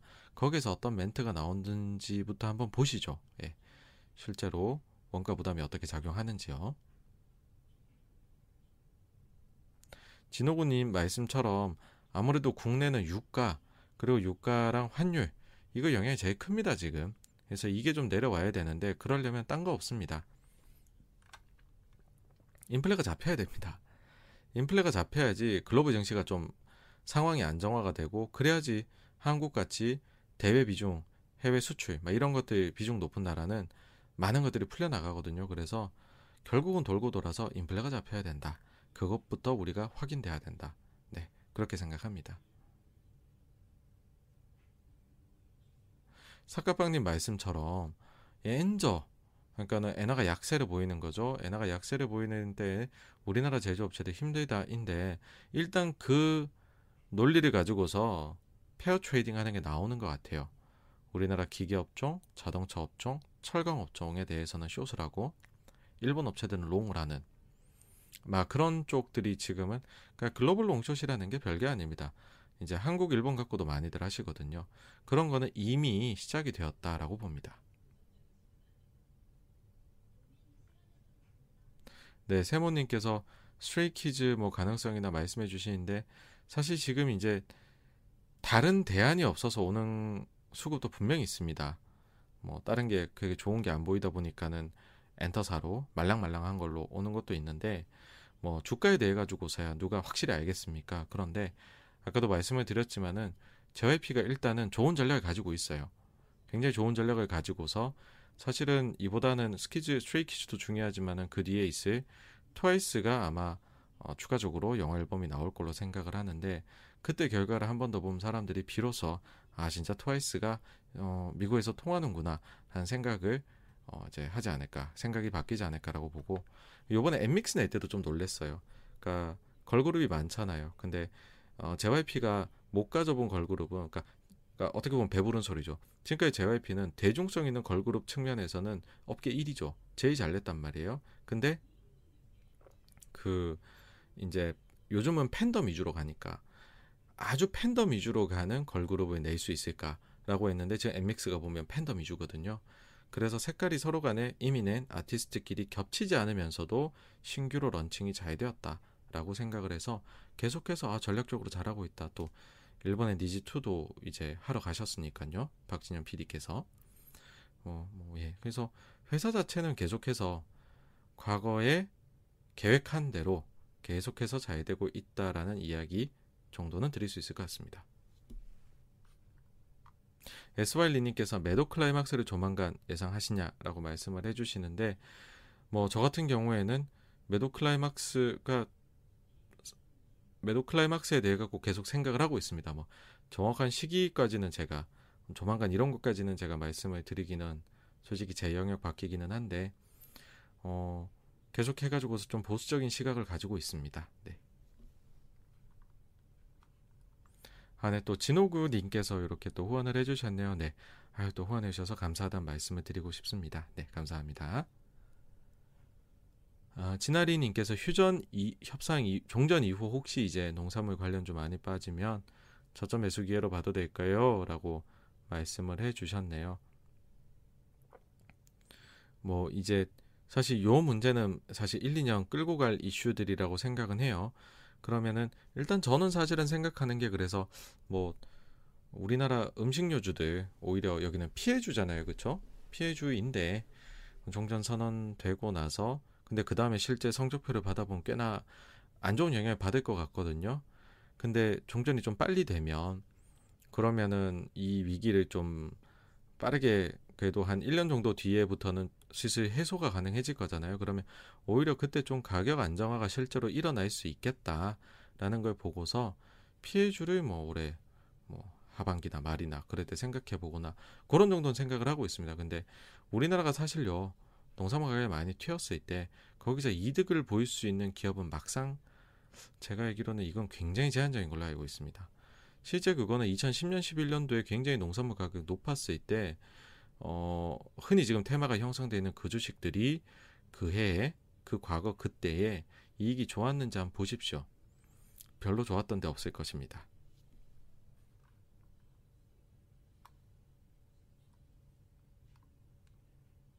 네, 사카빵님 말씀처럼 사조 오양 사례도 있고 점점 더 많은 어, 분들께서 어, 생각을 좀 바꾸셔서 이제는 주주행동주의도 될 수 있어. 우리가 잘만 하면 그런 곳들이 늘어나셨으면 하는 바람이 있습니다. 예. 네, 그래서 아, 진아리님께서 또 이제 증시 지금 뭐 국면 아마 말씀이신 것 같은데 저는 계속해서 좀 조심스럽게 접근을 해야 된다라 생각합니다. 아, 네, 김영규님 또 이렇게 참여해 주셔서 감사드리고요. 제가 조금 이게 아직 기관대가 덜 벗겨져가지고 좀 표현이나 이런 게 좀 너무 용어나 이런 게 생소하신 것들이 많으실 수 있다고 생각합니다. 그점 제가 더 잘해야 되는 건데 어쨌든 그래도 관심 가져주셔서 감사합니다. 네, 루시드 머스크님께서요. 다음 주 주식 시장은 사실은 별다른 게 없어요. 그러니까 딱 하나가 지금 나오는 게 수요일에 있을 어, 3월 FOMC 회의에 의사로 나오는 거 빼고서는 크게 오히려 이슈가 없고 실적도 크게 나오는 게 없고 그 다음 주부터가 이제 뭐 CPI부터 해가지고 팍팍팍 나오죠. 그래서 다음 주는 뭐 일종의 양자다 어 저기 서로의 주장을 내세우기에 적합한 주다. 예, 그냥 그렇게 생각합니다. 별 이슈가 없습니다. 네, 알버트 K님께서 은행들 같은 경우에 신종 자본 증권 이런 거 하는 게 뭐 그 실제로 뭐 CT 기준으로 보나 뭐로 보나 우리나라 은행들이 자기 자본이 괜찮단 말이죠. 근데 그 IFRS 제도가 바뀌는 게 있잖아요. 그래갖고 보시면은 우리나라 그 보험 회사들이나 이런 데들의 경우에도 자본 신종 자본 증권으로 더 쌓으려고 하고 이런 데들이 있죠, 그렇죠? 보이시죠? 그래서 이게 제도 변경이 계속해서 이게 좀 강하게 들어오기 때문에 그런 거를 생각을 했었을 때 미리 좀 늘려놓는 거를 생각을 하는 것도 있고 그리고 어 이게 뭐 간단하지가 않습니다. 이 규제라는 게. 그래서 우리는 보통 이제 대출을 은행들이 목에 찰 때까지 해주기 때문에 그런 부분도 일부는 신종자본증권이나 은행채를 건드리는 요인이 되기도 합니다. 그래서 이건 복합적이고 은행들이 그냥 영업을 하는데 경상적으로 하는 부분이다. 그렇게 봐주시면 될 것 같아요. 예, 특별한 부분은 잘 없, 이거는 뭐 아니다라고 뭐 봐주셔야 될 것 같아요. 네, 또 2025 50빌리언님께서 이렇게 또 후원을 해주셨는데 아유 또 후원해 주셔서 감사하다는 말씀을 드리겠습니다. 네.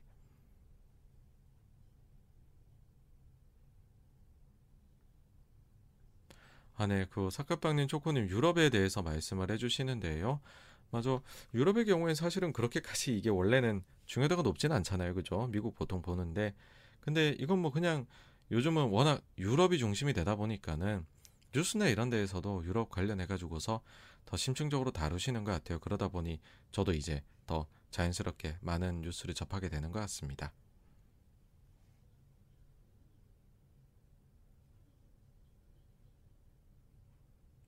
아, 네, 진호구님께서 주식보다 채권이 더 낫다라고 저는 뭐 그렇게 생각한 건 아니고요. 그러니까 이제 조심히 투자하자라는 게 채권 투자로 가자 이런 의견은 아닙니다. 채권도 지금 금리 올라가고 있으면 이게 평가 손이 나는 거기 때문에 안 좋거든요. 그래서 그런 게 아니라 그냥 이제 최대한 현금 비중을 높이자라는 식이고 현금 비중 높으면 이건 뭐 단기 자금에 그냥 들어가 있는 거니까 단기 금리 먹는 거고 그럼 뭐 이거는 별로 가격 변동 영향 없으니까요. 그 정도 수준 말씀드린 거고 그냥 현금을 좀 넉넉하게 들고서 좀 마음 편안하게 투자하자 그런 의도이다. 뭐 그러니까 다른 에셋 그러니까 다른 자산군을 뭐 골라갖고 어 여기서 뭐, 뭐 초과 수익을 내보자 그런 거 자체가 아닙니다. 그냥 좀 위험하다는 생각이 들면 현금 비중으로 좀 마음 편하게 해보자. 뭐, 그 정도 스탠스이다 의견이다 그렇게 말씀드리고 싶습니다.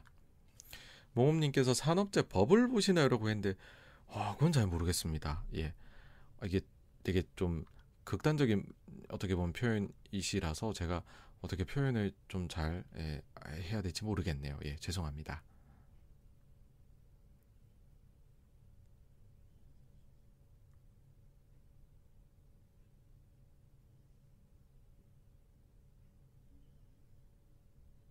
네, 어, 뽕스님께서 배당의 전년비 다섯 배 주는데 어, 배 타고 세계 일주 한다라고 오면 근데 요거는 알 수가 없습니다. 제가 이거를 다 예상할 수 있다면 제가 진짜 엄청난 투자자가 돼 있겠지만 그러지를 못합니다. 네, 죄송합니다.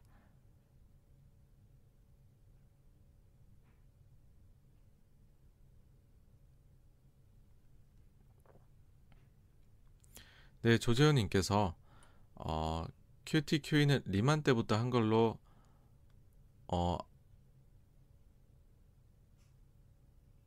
알고 있습니다라고 해 주셨는데 어, 네, 리만 사이클로 전체로 따지면 18, 19년까지로 하면은 뭐 말씀이 맞는 거죠. 그렇죠. 네네. 연준 바라보는 방향 중요하다는 게 확실하다면 현재 50비 인상 QT. 네. 그쵸. 안 좋게 보이는 거죠. 맞습니다. 네.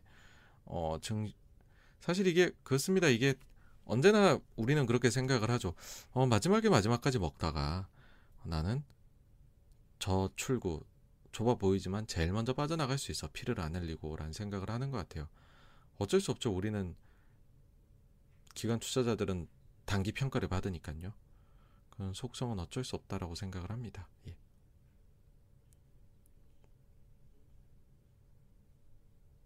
네, 앤디 화이트님께서 지수가 조정을 거치긴 했지만 아직 묵직한 매도, 그게 이제 매도 클라이막스 말씀이신 것 같은데, 네, 저는 뭐 그게 한 번에 있어야 된다라고 생각을 합니다. 왜냐하면 두 배 이상 상승한 증시이고, 그 다음에 경기 모멘텀은 좀 둔화가 되는 거는 분명하고 긴축에 들어간 것도 있으니까는요. 네.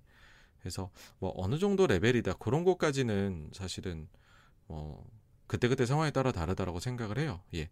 그래서 그 부분까지는 제가 정확히 레벨을 뭐 정해드릴 수는 없는 부분인데 어쨌든 거래를 동반한 하락 그리고 그 이후에는 이제 비로소 신저가 종목 숫자가 줄어드는 거 요 두 가지를 제이 포인트로 보고 있습니다.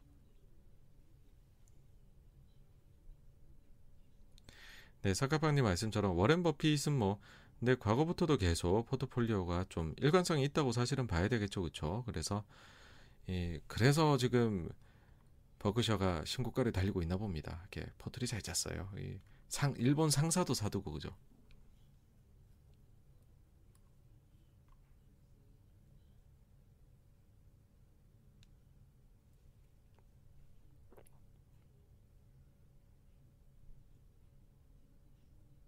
네, 알파님께서 이 상황을 앞만 봐도 이 인플레로 갈 수밖에 없는 것 같다라는 생각을 하시는 것 같네요.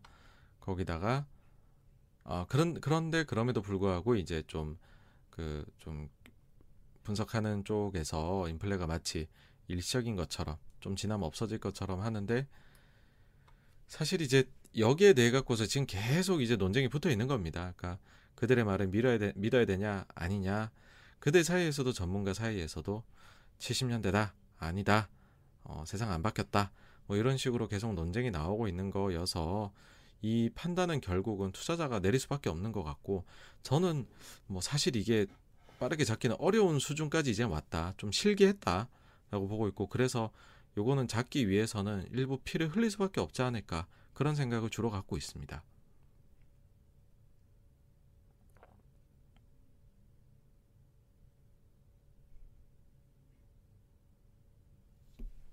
네.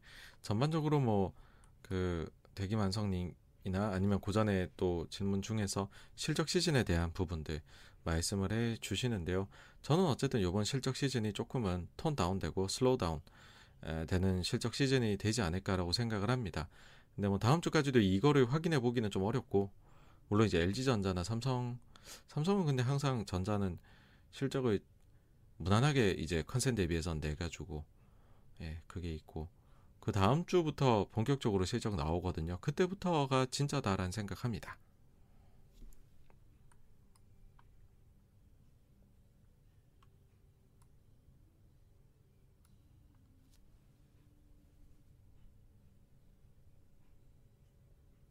네, 나따뚜이님께서 이거 보니까는 좀 70년대처럼 흘러가는 상황 같다라는 말씀해 주시는데, 네, 그게 제일 모든 투자자들의 걱정입니다. 그거를 연준이 똑같은 실수를 반복하지 않았으면 하는 것도 투자자들의 바램이고요.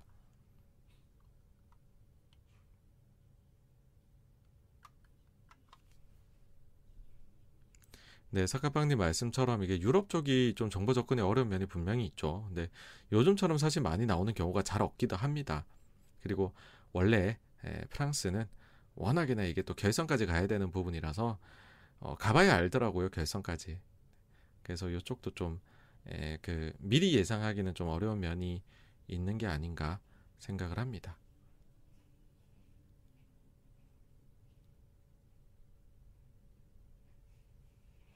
네, SHY님께서 어, 러시아 우크라이나 러시아 이쪽이 어, 연준의 금리 모니터링이 점점 영향이 줄어들고 있는 것 같은데라고 하셨는데 뭐뭐 뭐 그렇습니다. 이 러시아를 어떻게 믿겠느냐. 저는 그런 생각이 좀 기저에는 깔려 있어요.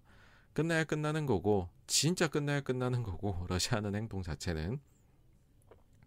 그리고 그 영향권에서 우리는 아직까지, 유가도 아까 보여드렸지만, 100불 밑으로 비록 금요일에 내려오긴 했지만은, 트렌드 자체를 이탈한 건 아니거든요. 그래서 아직은 알 수 없다. 아직은 우리가 그 영향권에 있다라고 저는 생각합니다.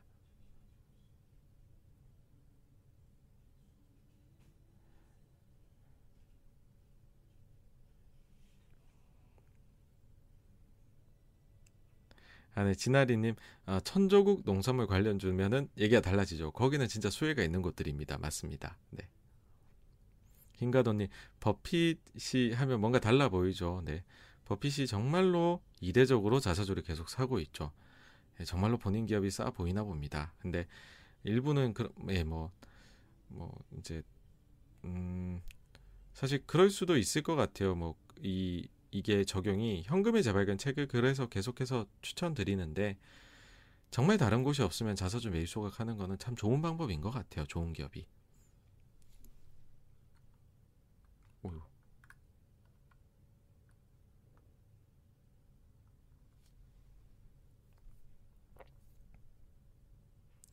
아, 나다뚜이님께서 연준 요번 주 의사로 공개되는 거 혹시 1월에 데자뷰가 되지 않을까라고 하시는데 일단은 그 뒤에 워낙 연준이 톤을 높여놔서 어, 애지간하게 의사록이 매파적으로 나와도 아 그거 이미 말했던 거 아니야 이런 식으로도 판단을 내릴 수도 있을 것 같아요. 그래서 일단 이 모든 것들은 그 다음 주에 나올 아, 물가 CPI에 초점을 맞춰놓고서 보려고 하지 않을까라고 생각을 합니다. 근데 그 정도로 톤을 높여놨는데도 그것도 넘어서는 의사록이 나온다. 라고 해버리면 그 반응을 하겠죠.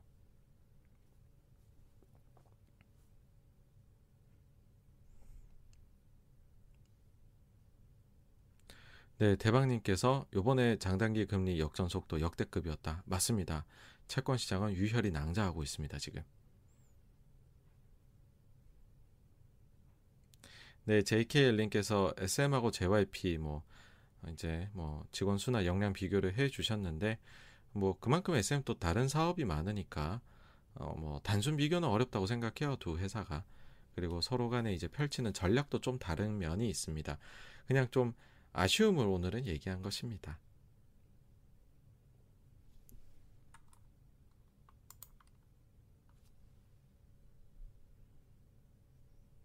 네, 대기만선님께서 코스피 가지고서 이제 거래량 동반 요거 보는 거는 그쵸 이게 지금 뭐 그 코스피는 요거가 좀 그그 그 사이에 어, 구성 자체도 많이 달라지고 그런 면이 있고요.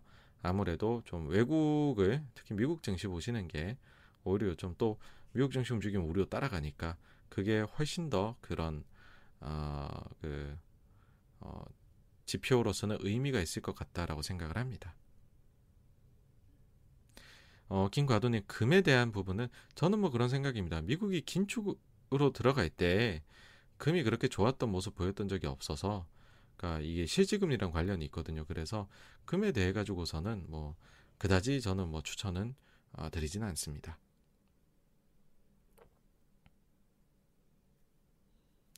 네, 민킴님께서 만약 1분기가 생각보다 더 잘 나온다면 실적이 4월 조정은 약하고 풀베팅을 해야겠네요.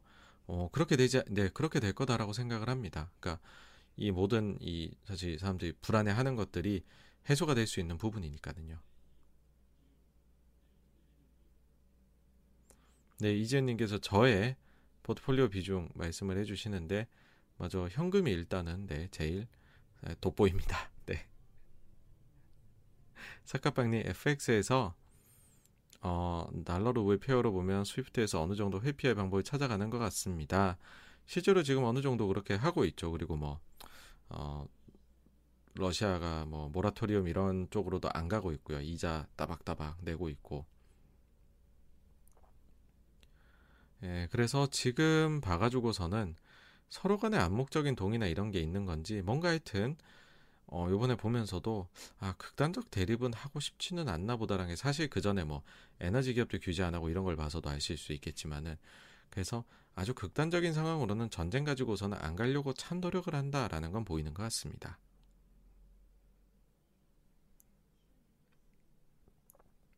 네, 램프 요정 지니님께서 사실 부채 문제를 해소할 수 있는 제일 좋은 방법은 인플레라는 거에 동의를 해요.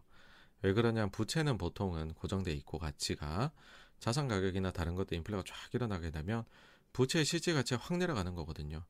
그런데 이게 줄타기예요. 뭐냐면 이게 과도해지면 그 이제 정권이 바뀌거든요. 정치인들 입장에서는 정권 연장이 최대 목표인데 와 내가 우리 국가를 위해 가지고서 부채 문제 한번 해결해야지라고도 할 수 있지만 정말로 많은 정치인들은 그런 생각 안 하거든요. 정말로 많은이 아니라 모든이지 않을까요? 그래서 인플레가 너무 높으면 정권 교체 위험성이 상당히 높아지고 사회 불안정 이런 것도 심해질 수가 있죠. 그래서 이 부분은 적당한 인플레를 그래서 원한다라고 보지 과격한 인플레를 원한다라고는 보진 않습니다.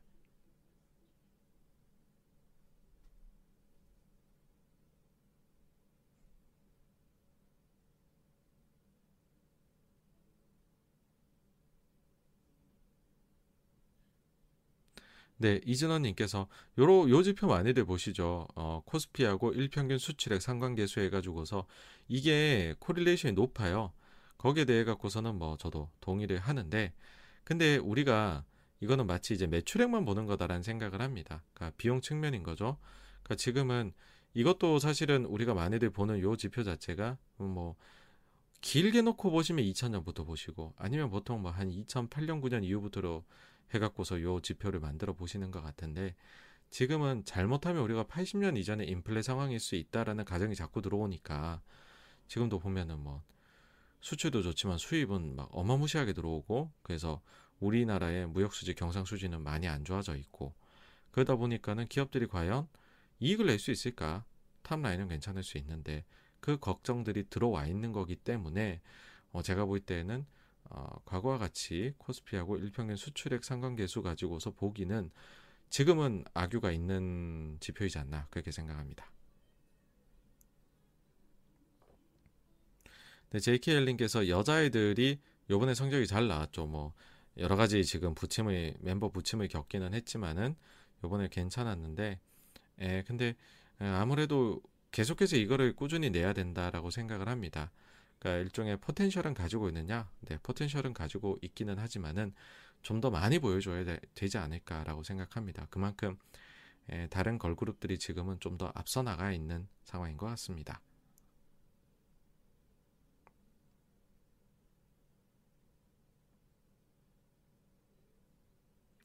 아, 네, 숫자 올릭님께서 저희 이제 지난주 주식시장 말씀드릴 때 그 ADA 관련해 가지고서 회계 정보 좀 적극적으로 미국에 공유하겠다 이런 이제 소식이 나오면서 미국 장에서 ADI 주식들이 좋았다라 말씀을 드렸었는데 기본적으로 홍콩 시장은 어 몇 차례 말씀드리지만 매도 클라이막스가 나왔다라고 생각을 합니다. 예.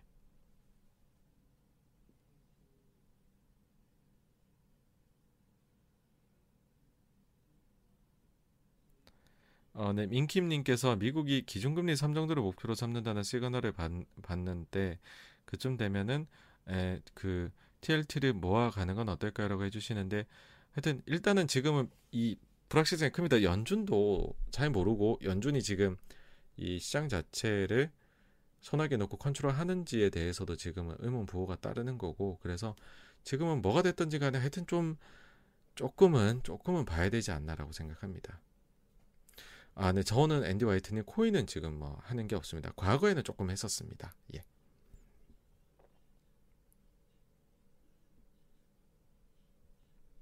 대기만성님 말씀처럼 역실적이라는 게 어, 매출 급감을 이야기하는 그런 건 맞습니다. 절대로 아닙니다.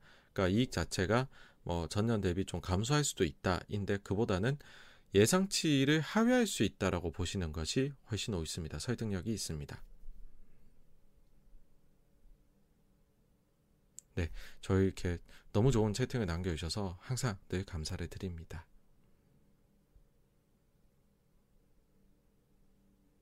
네, 진호구님, 그 지금 반도체 수출이 좋기는 하지만은 뭐 낸드 쪽이나 지금 의문 보들이 꽤 있습니다. 실제로 지금 좀 어, 뭐랄까요, 그 수익 이익 추정치가 살짝 하향이 되고 있는 부분이 있거든요. 삼성 실적뿐만 아니라 이제 이달 말에 나오게 될 SK 하이닉스까지도 일단은 보고 싶다라는 게 투자자들 생각이신 것 같아요.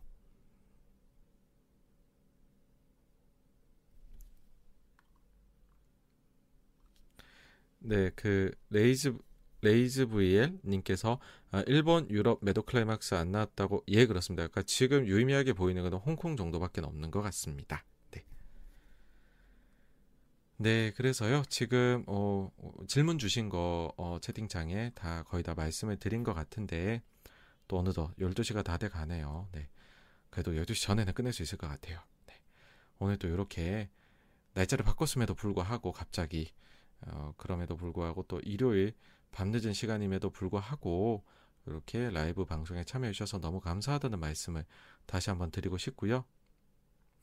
안에 숫자 올링 님께서 미국 CPI 언제 빠질지 궁금합니다 라고 말씀을 해주셨는데 중국의 PPI는 빠지고 있었다가 다시 올라오고 있죠. 예, 예상치 대비해서요. 예상치 대비 좀 다시 내려가나 하더니 다시 올라와서 이게 다시 또 미국에 영향을 줄 수 있고 아무래도 우크라이나 사태가 있으니까 파월도 얘기하는 게 이제 12월 여름 그 22년도 여름 정도로 얘기하고 있잖아요 중순 그래서 앞으로 몇 달간은 또 어, 피크 지나기가 조금은 어, 요원해 보이지 않나 그렇게 생각을 합니다.